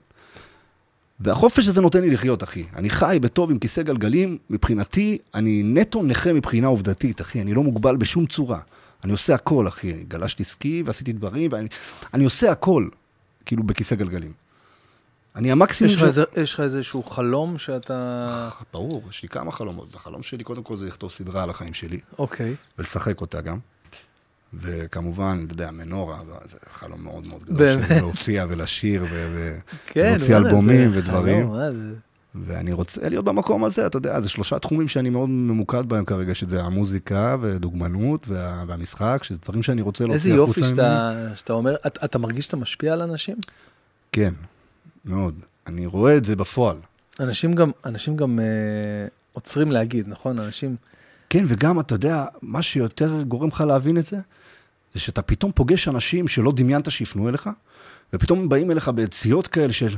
אתה פתאום הולך, לסתם דוגמה, יוצא עם חברים לאיזשהו מקום, ובא לך איזה בן אדם ואומר לך, אחי, אני עוקב אחריך איזה שנתיים, אתה יודע, כן, זמנים כאילו... כן. ווואלה, אחי, אתה לא מבין מה אתה עושה לי, אחי, תודה לך. אתה יודע, אנשים שמוכירים לך תודה ואין לך מושג בכלל, אחי, שאתה... אתה יודע, מה אני עושה? אני משדר, משחרר אהבה ברשת, אחי. אני קם בבוקר עם התפילין, ושיהיה לכם יום טוב, ואנרגיה טובה, ושמחה, ו... כאילו, הודיה, ושמחה, ואהבה, ודברים טובים, vibe טוב, וכיף, והגשמה, ו... זה מה שאני רוצה לשדר לעולם, אז אני מוציא את זה החוצה כל הזמן, אתה מבין? תגיד, יש לך פחד, אה, בגלל שהיו לך כמה ups and downs כאלה, אתה יודע, אה, איזה, במהלך הסיפור שפתחת פה, היה איזה ארבעה, חמישה מקרים שונים של, אתה יודע, ירידות ועליות, ולחזור למקום האפל, ולצאת ממנו, ולהשתפר בלימודים, ו- ולהידרדר עוד הפעם. אין לך איזשהו פחד אה, של יהיה לי יחזור עוד הפעם להיות אותו אדם, או שאתה כבר סגרת את הגולל שם? סגרתי. את הדבר הזה. אני גם חושב שהפשטות מביאה אותי למקום הכי טוב שיכול להיות. שאתה פשוט, שאתה רואה את, כול, את הכל בגובה העיניים, ואתה רוצה להגשים את עצמך או לעשות לא ממקום של... להיות איזה דמות, להיות אתה, אחי. פש... אתה יודע, אני היום אוהב אנשים, אחי. אני, אני אוהב את כולם, אני לא פוחד לחזור למקום חשוך וכזה, למה? כי היום אני יודע גם להעניק אהבה לעצמי, סבבה? גם אם יש לי רגעים שאני כביכול עושה דברים שלאו דווקא מקדמים אותי בחיים, אתה מבין? אני שלם איתם, אני שלם עם כל מה שאני עושה היום. ואני הבנתי שכשהייתי בהיי מסוים ונחתתי על הפנים, אז אם היום אני אגיע לשלב שיש, אה, שאתה יודע, שזה יקרה, ואני מאמין במאה אחוז שזה מתישהו יקרה, כן? הפריצה או ההגשמה או המקום הזה שתביא את מי שאתה לעולם וידעו מי זה ליאל באמת, אתה יודע, בפורום קצת יותר גדול. אני חושב שהיום יש לי הרבה יותר כלים לשמור את עצמי על הקרקע מאשר תקופות אחורה. וזה כלים שרכשת במהלך uh, השנים האחרונות של עבודה כן, עצמית כן. שעשית? מתוך כל הנפילות האלה, מתוך כל הזפטות האלה, אתה יודע, כל הש... השנה האחרונה באמת חישלה אותי ברמות. אני אפול עוד אין ספור פעמים בדרך, אחי. Mm-hmm. אני אחווה עוד הרבה משברים, ואני אתמודד מול הרבה קשיים, ואני מבין שזה חלק מהחיים, כי לא משנה כמה דברים עברתי בחיים שלי, אני ממשיך לפגוש את זה. וגם היום יש לי ימים שאני נשבח, יש לי ימים שיש לי דמעות בעיניים, mm-hmm. ויש לי ימים שיש לי קושי, אבל יכול להיות שלי לצאת מזה במהירות, כאילו, היא יותר גבוהה. כן. ואני יודע לצאת מה, מה, מהסיטואציות האלה בזכות כל מה שעברתי היום, באופן יותר יעיל. כאילו, האמונה שלי מאוד חזקה פשוט. כבר היום... אתה הולך לבית כנסת? אה, לא, כרגע לא, אני לא הולך לבית כנסת, אני מניח תפילין בבוקר, מתפלל כל יום. אני כן מאוד מאוד מאוד אוהב את השבת, מאוד אבל, ואני כל הזמן, אתה יודע, בקפיצות כזה בין לשמור ובין לא לשמור. אני מאמין שזה יגיע. אני מאמין שזה יגיע, זה וזוגיות והכול, אני, אני מאמין שהכל יגיע. מה יש לך להגיד ל... ל... לילד בן 14, 15, 16, שאתה יודע, שנמצא על ה... על, על, על הקו הזה, אתה יודע, הקו בסופו של דבר הוא מאוד דק בין uh, להיות הוורז'ן, uh, uh, הדוגמה הכי טובה של עצמך שאתה יכול להיות, לבין בדיוק הצד השני. מה יש לך להגיד לילד שמרגיש שהוא לפני התהום, והוא עושה דברים אה, לא טובים, והוא רוצה להשתנות, אבל משהו מושך אותו למטה. שלא יפחד אף פעם לשנות בגלל סביבה, או מה יחשבו עליי, או מה יגידו עליי, או... החיים הם זמן מאוד קצר, הזמן הזה הוא מאוד יקר, ופשוט לשים את עצמך במרכז המטרה, במרכז התמונה, לחשוב קודם כל על עצמך, כי ביום שאתה תעניק לעצמך, יהיה לך מה להעניק לעולם. להבין שאהבה היא פתרון לבעיות בחיים ולא שום דבר אחר. ו- ולא לוותר על החלומות שלך, לא לוותר על, ה- על הדברים שאתה רוצה להשיג ולעשות, כי אתה באמת יכול. כל אחד יכול, אם הוא באמת ירצה, ואם אני על כיסא גלגלים, קם כל בוקר, אחי, ונלחם, אחי, נלחם, אני נלחם, אני לא אשקר, לא קל לי. ולא שאני אהיה זה עכשיו, אתה יודע, השגתי את כל מה שרציתי להשיג, יש לי עוד הרבה דברים שאני רוצה לעשות, אבל אני מאמין שזה אפשרי באמת. וילד כזה, אם יש לי משהו להגיד לו, זה קודם כל שיאהב את עצמו, שיסלח לעצמו על אה, דברים שהוא פחות טוב בהם, שיאיר את, ה, את הצדדים היותר חזקים שלו בחיים, ולא את החולשות וה, והדברים הפחות טובים שלו. כן שיהיה מודע אליהם, ושלעולם לא ירצה, את, ירצה אחרים. כן, שלא יחיה על פי... אה, ש, שלא ירצה אף אחד. קודם כל שירצה את עצמו, שיעשה מה שטוב לו לפני כולם. ואז ברגע שיהיה לא טוב, אז כמו שאמרת, הוא יוכל להקרין החוצה טוב. כן. רק כשאתה אוהב את עצמך באמת, אתה יכול להיות טוב לעולם. כי כשהיו לי תקופות שלא אהבתי את עצמי, לא יכלתי להיות טוב לעולם באמת כמו שאני היום. היום אני באמת אוהב אנשים, אני באמת מאחל שיהיה לכולם טוב, שכולם יצליחו, שכולם אהבה בלב ובריאות ו- ו- ושפע והכול. כי תודה לאל, טוב לי במקום הפשוט שלי, mm-hmm. ברוך השם, ואני מאחל שלכולם יהיה טוב. וואי, זה מאוד... Uh, היום אתה. אמרת ש... כשהיית ילד פחות, אבל היום אתה בקשר אה, עם אבא שלך. כן, אבא אה, שלי הוא בן אדם מדהים. כן? הוא, היום אבא שלי, אני אומר לו, אני אוהב אותך, הוא בוכה. כן.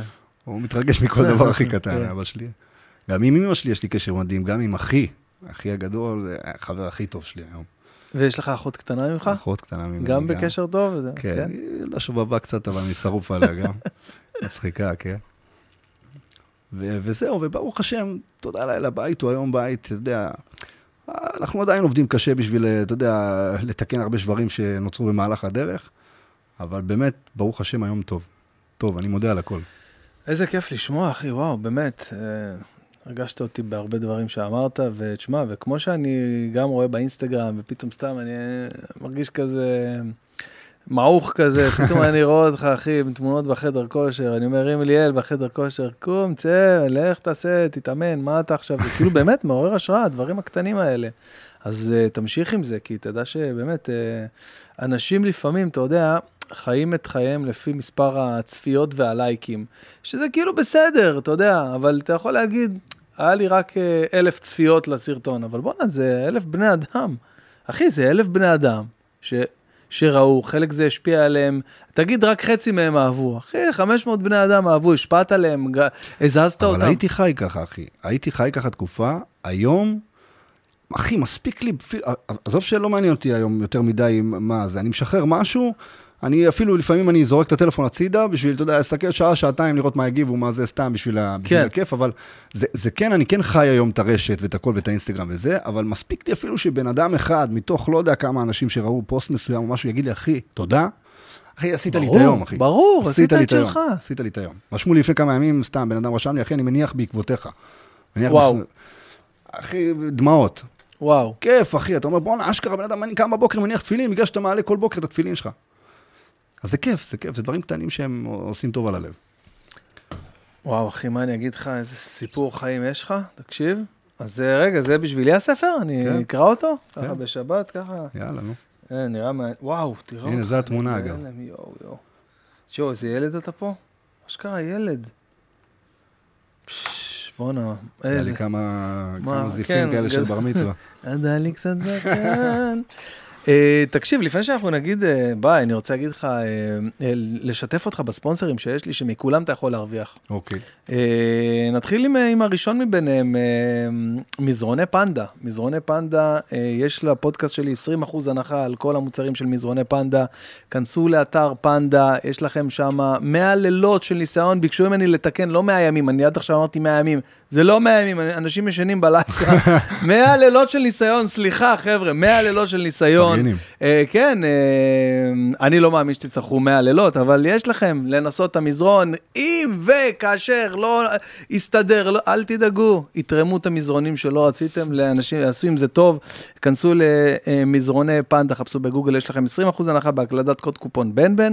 אה, נכון הוא הדבר גם לגבי הספונסר האהוב שלי, NBA Trips, שלוקחים אתכם לטיולי NBA, טיולי חוויה מטורפים במגרשי NBA, באצטדיוני NBA, איך אתה עם? כדורסל? איי וואי, תקשיב, זה חלום. אני לא וואו. מוצא את הזמן, אני מת ללכת, לא מוצא את הזמן. עכשיו עכשיו יש טיול של פלייאוף, שלא יכלתי אה, ללכת, נסגרה לי הופעה במיאמי, אז אני אה, טס למיאמי. אה, יש לי הופעה במיאמי, אגב, אפשר לראות גם באינסטגרם שלי, האמת שכבר אה, אה, נמכרו כל הכרטיסים אחרי כמה ימים, אז פתחנו עוד מופע, אפשר, אה, לא יודע מתי הפודקאסט יעלה, אבל אני מניח שאולי יהיו עוד כרטיסים. אה, ורציתי לנסוע לטיול של ה-NBA, אבל אני צריך למצוא את ה... את הזמן הפנוי הזה שיש לי, אבל לא, זה באמת משהו אחר, זה, זה חוויה אחרת, אתה מגיע למצב שכאילו ממש לוקחים אותך, אתה נפגש עם השחקנים, שורה ראשונה על הפרקט, במחצית, קולעים לסל, דברים מטורפים, כאילו ממש. אה, אז זה לגבי הפודקאסט, אה, לגבי הספונסר השני שלנו, NBA Trips, כמובן, גם אה, לטיולים של NBA Trips, יש לכם הנחה מאוד משמעותית מהפודקאסט שלנו, והספונסר האחרון שלנו הוא איסתא. אם אתם הולכים לתכנן את אה, טיולי יולי-אוגוסט שלכם, יש לכם מתנה של 100 דולר מהפודקאסט שלנו, בהקלדת קוד קופון בן בן, כנסו לאיסתא, יש לכם שם את כל הפרטים, או שתחייגו כוכבית 6159, זה כוכבית במיוחד בשבילי, הביאו לי כוכבית, אחי, לפודקאסט. אה, וזהו, חברים, תשמע, אה, ליאל, היה לי מה זה כיף, אחי. גם לי ממש. היה מעניין בטירוף, אתה יודע, לשמוע את הסיפור שלך ככה עם אוזניות, לתוך הראש, אחי, ככה בלי, בלי הסחות דעת, בלי, לפעמים אתה יושב עם בן אדם, חבר, וטלפון, פה, שם, עניינים. קראת לי, מה זה שמחתי לבוא לפה קודם כל, ממש, התרגשתי גם. אמרתי, איזה באמת? כיף, איזה כיף, כי אני עוקב אחרי הפודקאסט שלך, איזה כיף, בוא נלך להופיע שם. איזה יופי, אז כן, אז וואלה, זכיתי להכיר בן אדם מדהים, ואתה... תודה, אחי, תודה. לב, אחי. איזה כיף, נשמה שלי, זכות אה, הדדית וגדולה, אני, גם לי, אני מאוד מאוד אה, כיף לי שבאת, מאמין שאתה באמת אה, תיתן נקודת זווית ופרספקטיבה אחרת להרבה אנשים בהרבה פרקים בחיים שלהם, זכות. וכמו שאמרנו, מספיק בן אדם אחד ש... אתה יודע, נתת לו איזה קטנה ככה, הזזת... הקמת אותו לרגליים. בדיוק, והקמת אותו על הרגליים. אז אה, אגב, גם הספר שלך, לקום על הרגליים, איפה אפשר למצוא אותו אם אנחנו... יש לי קישור בדף שלי באינסטגרם. כנסו לאינסטגרם של ליאל, אה, קנו לכם את הספר, מעורר השראה בעיניי, אני, אני בטוח, אני כבר כאילו, אחרי כל הסיפור שלך, זה מעניין גם לקרוא את זה במילים, ממש. אה, וואו, אחי, תודה רבה שבאת, היה לי כיף גדול, שיהיה לך חג שמח, אגב, אם זה עולה בפסח כבר, אז שיהיה חג יאללה, שיהיה חג שמח. שמח לכולם. כי הכל פה בינתיים חמץ, שלא יהיה, אה, אנחנו צילמנו לפני פסח, חברים. יאללה, חבר'ה, ניפגש בפרק הבא, אוהב אתכם, ביי ביי, תודה ליאלי המלך. איזה...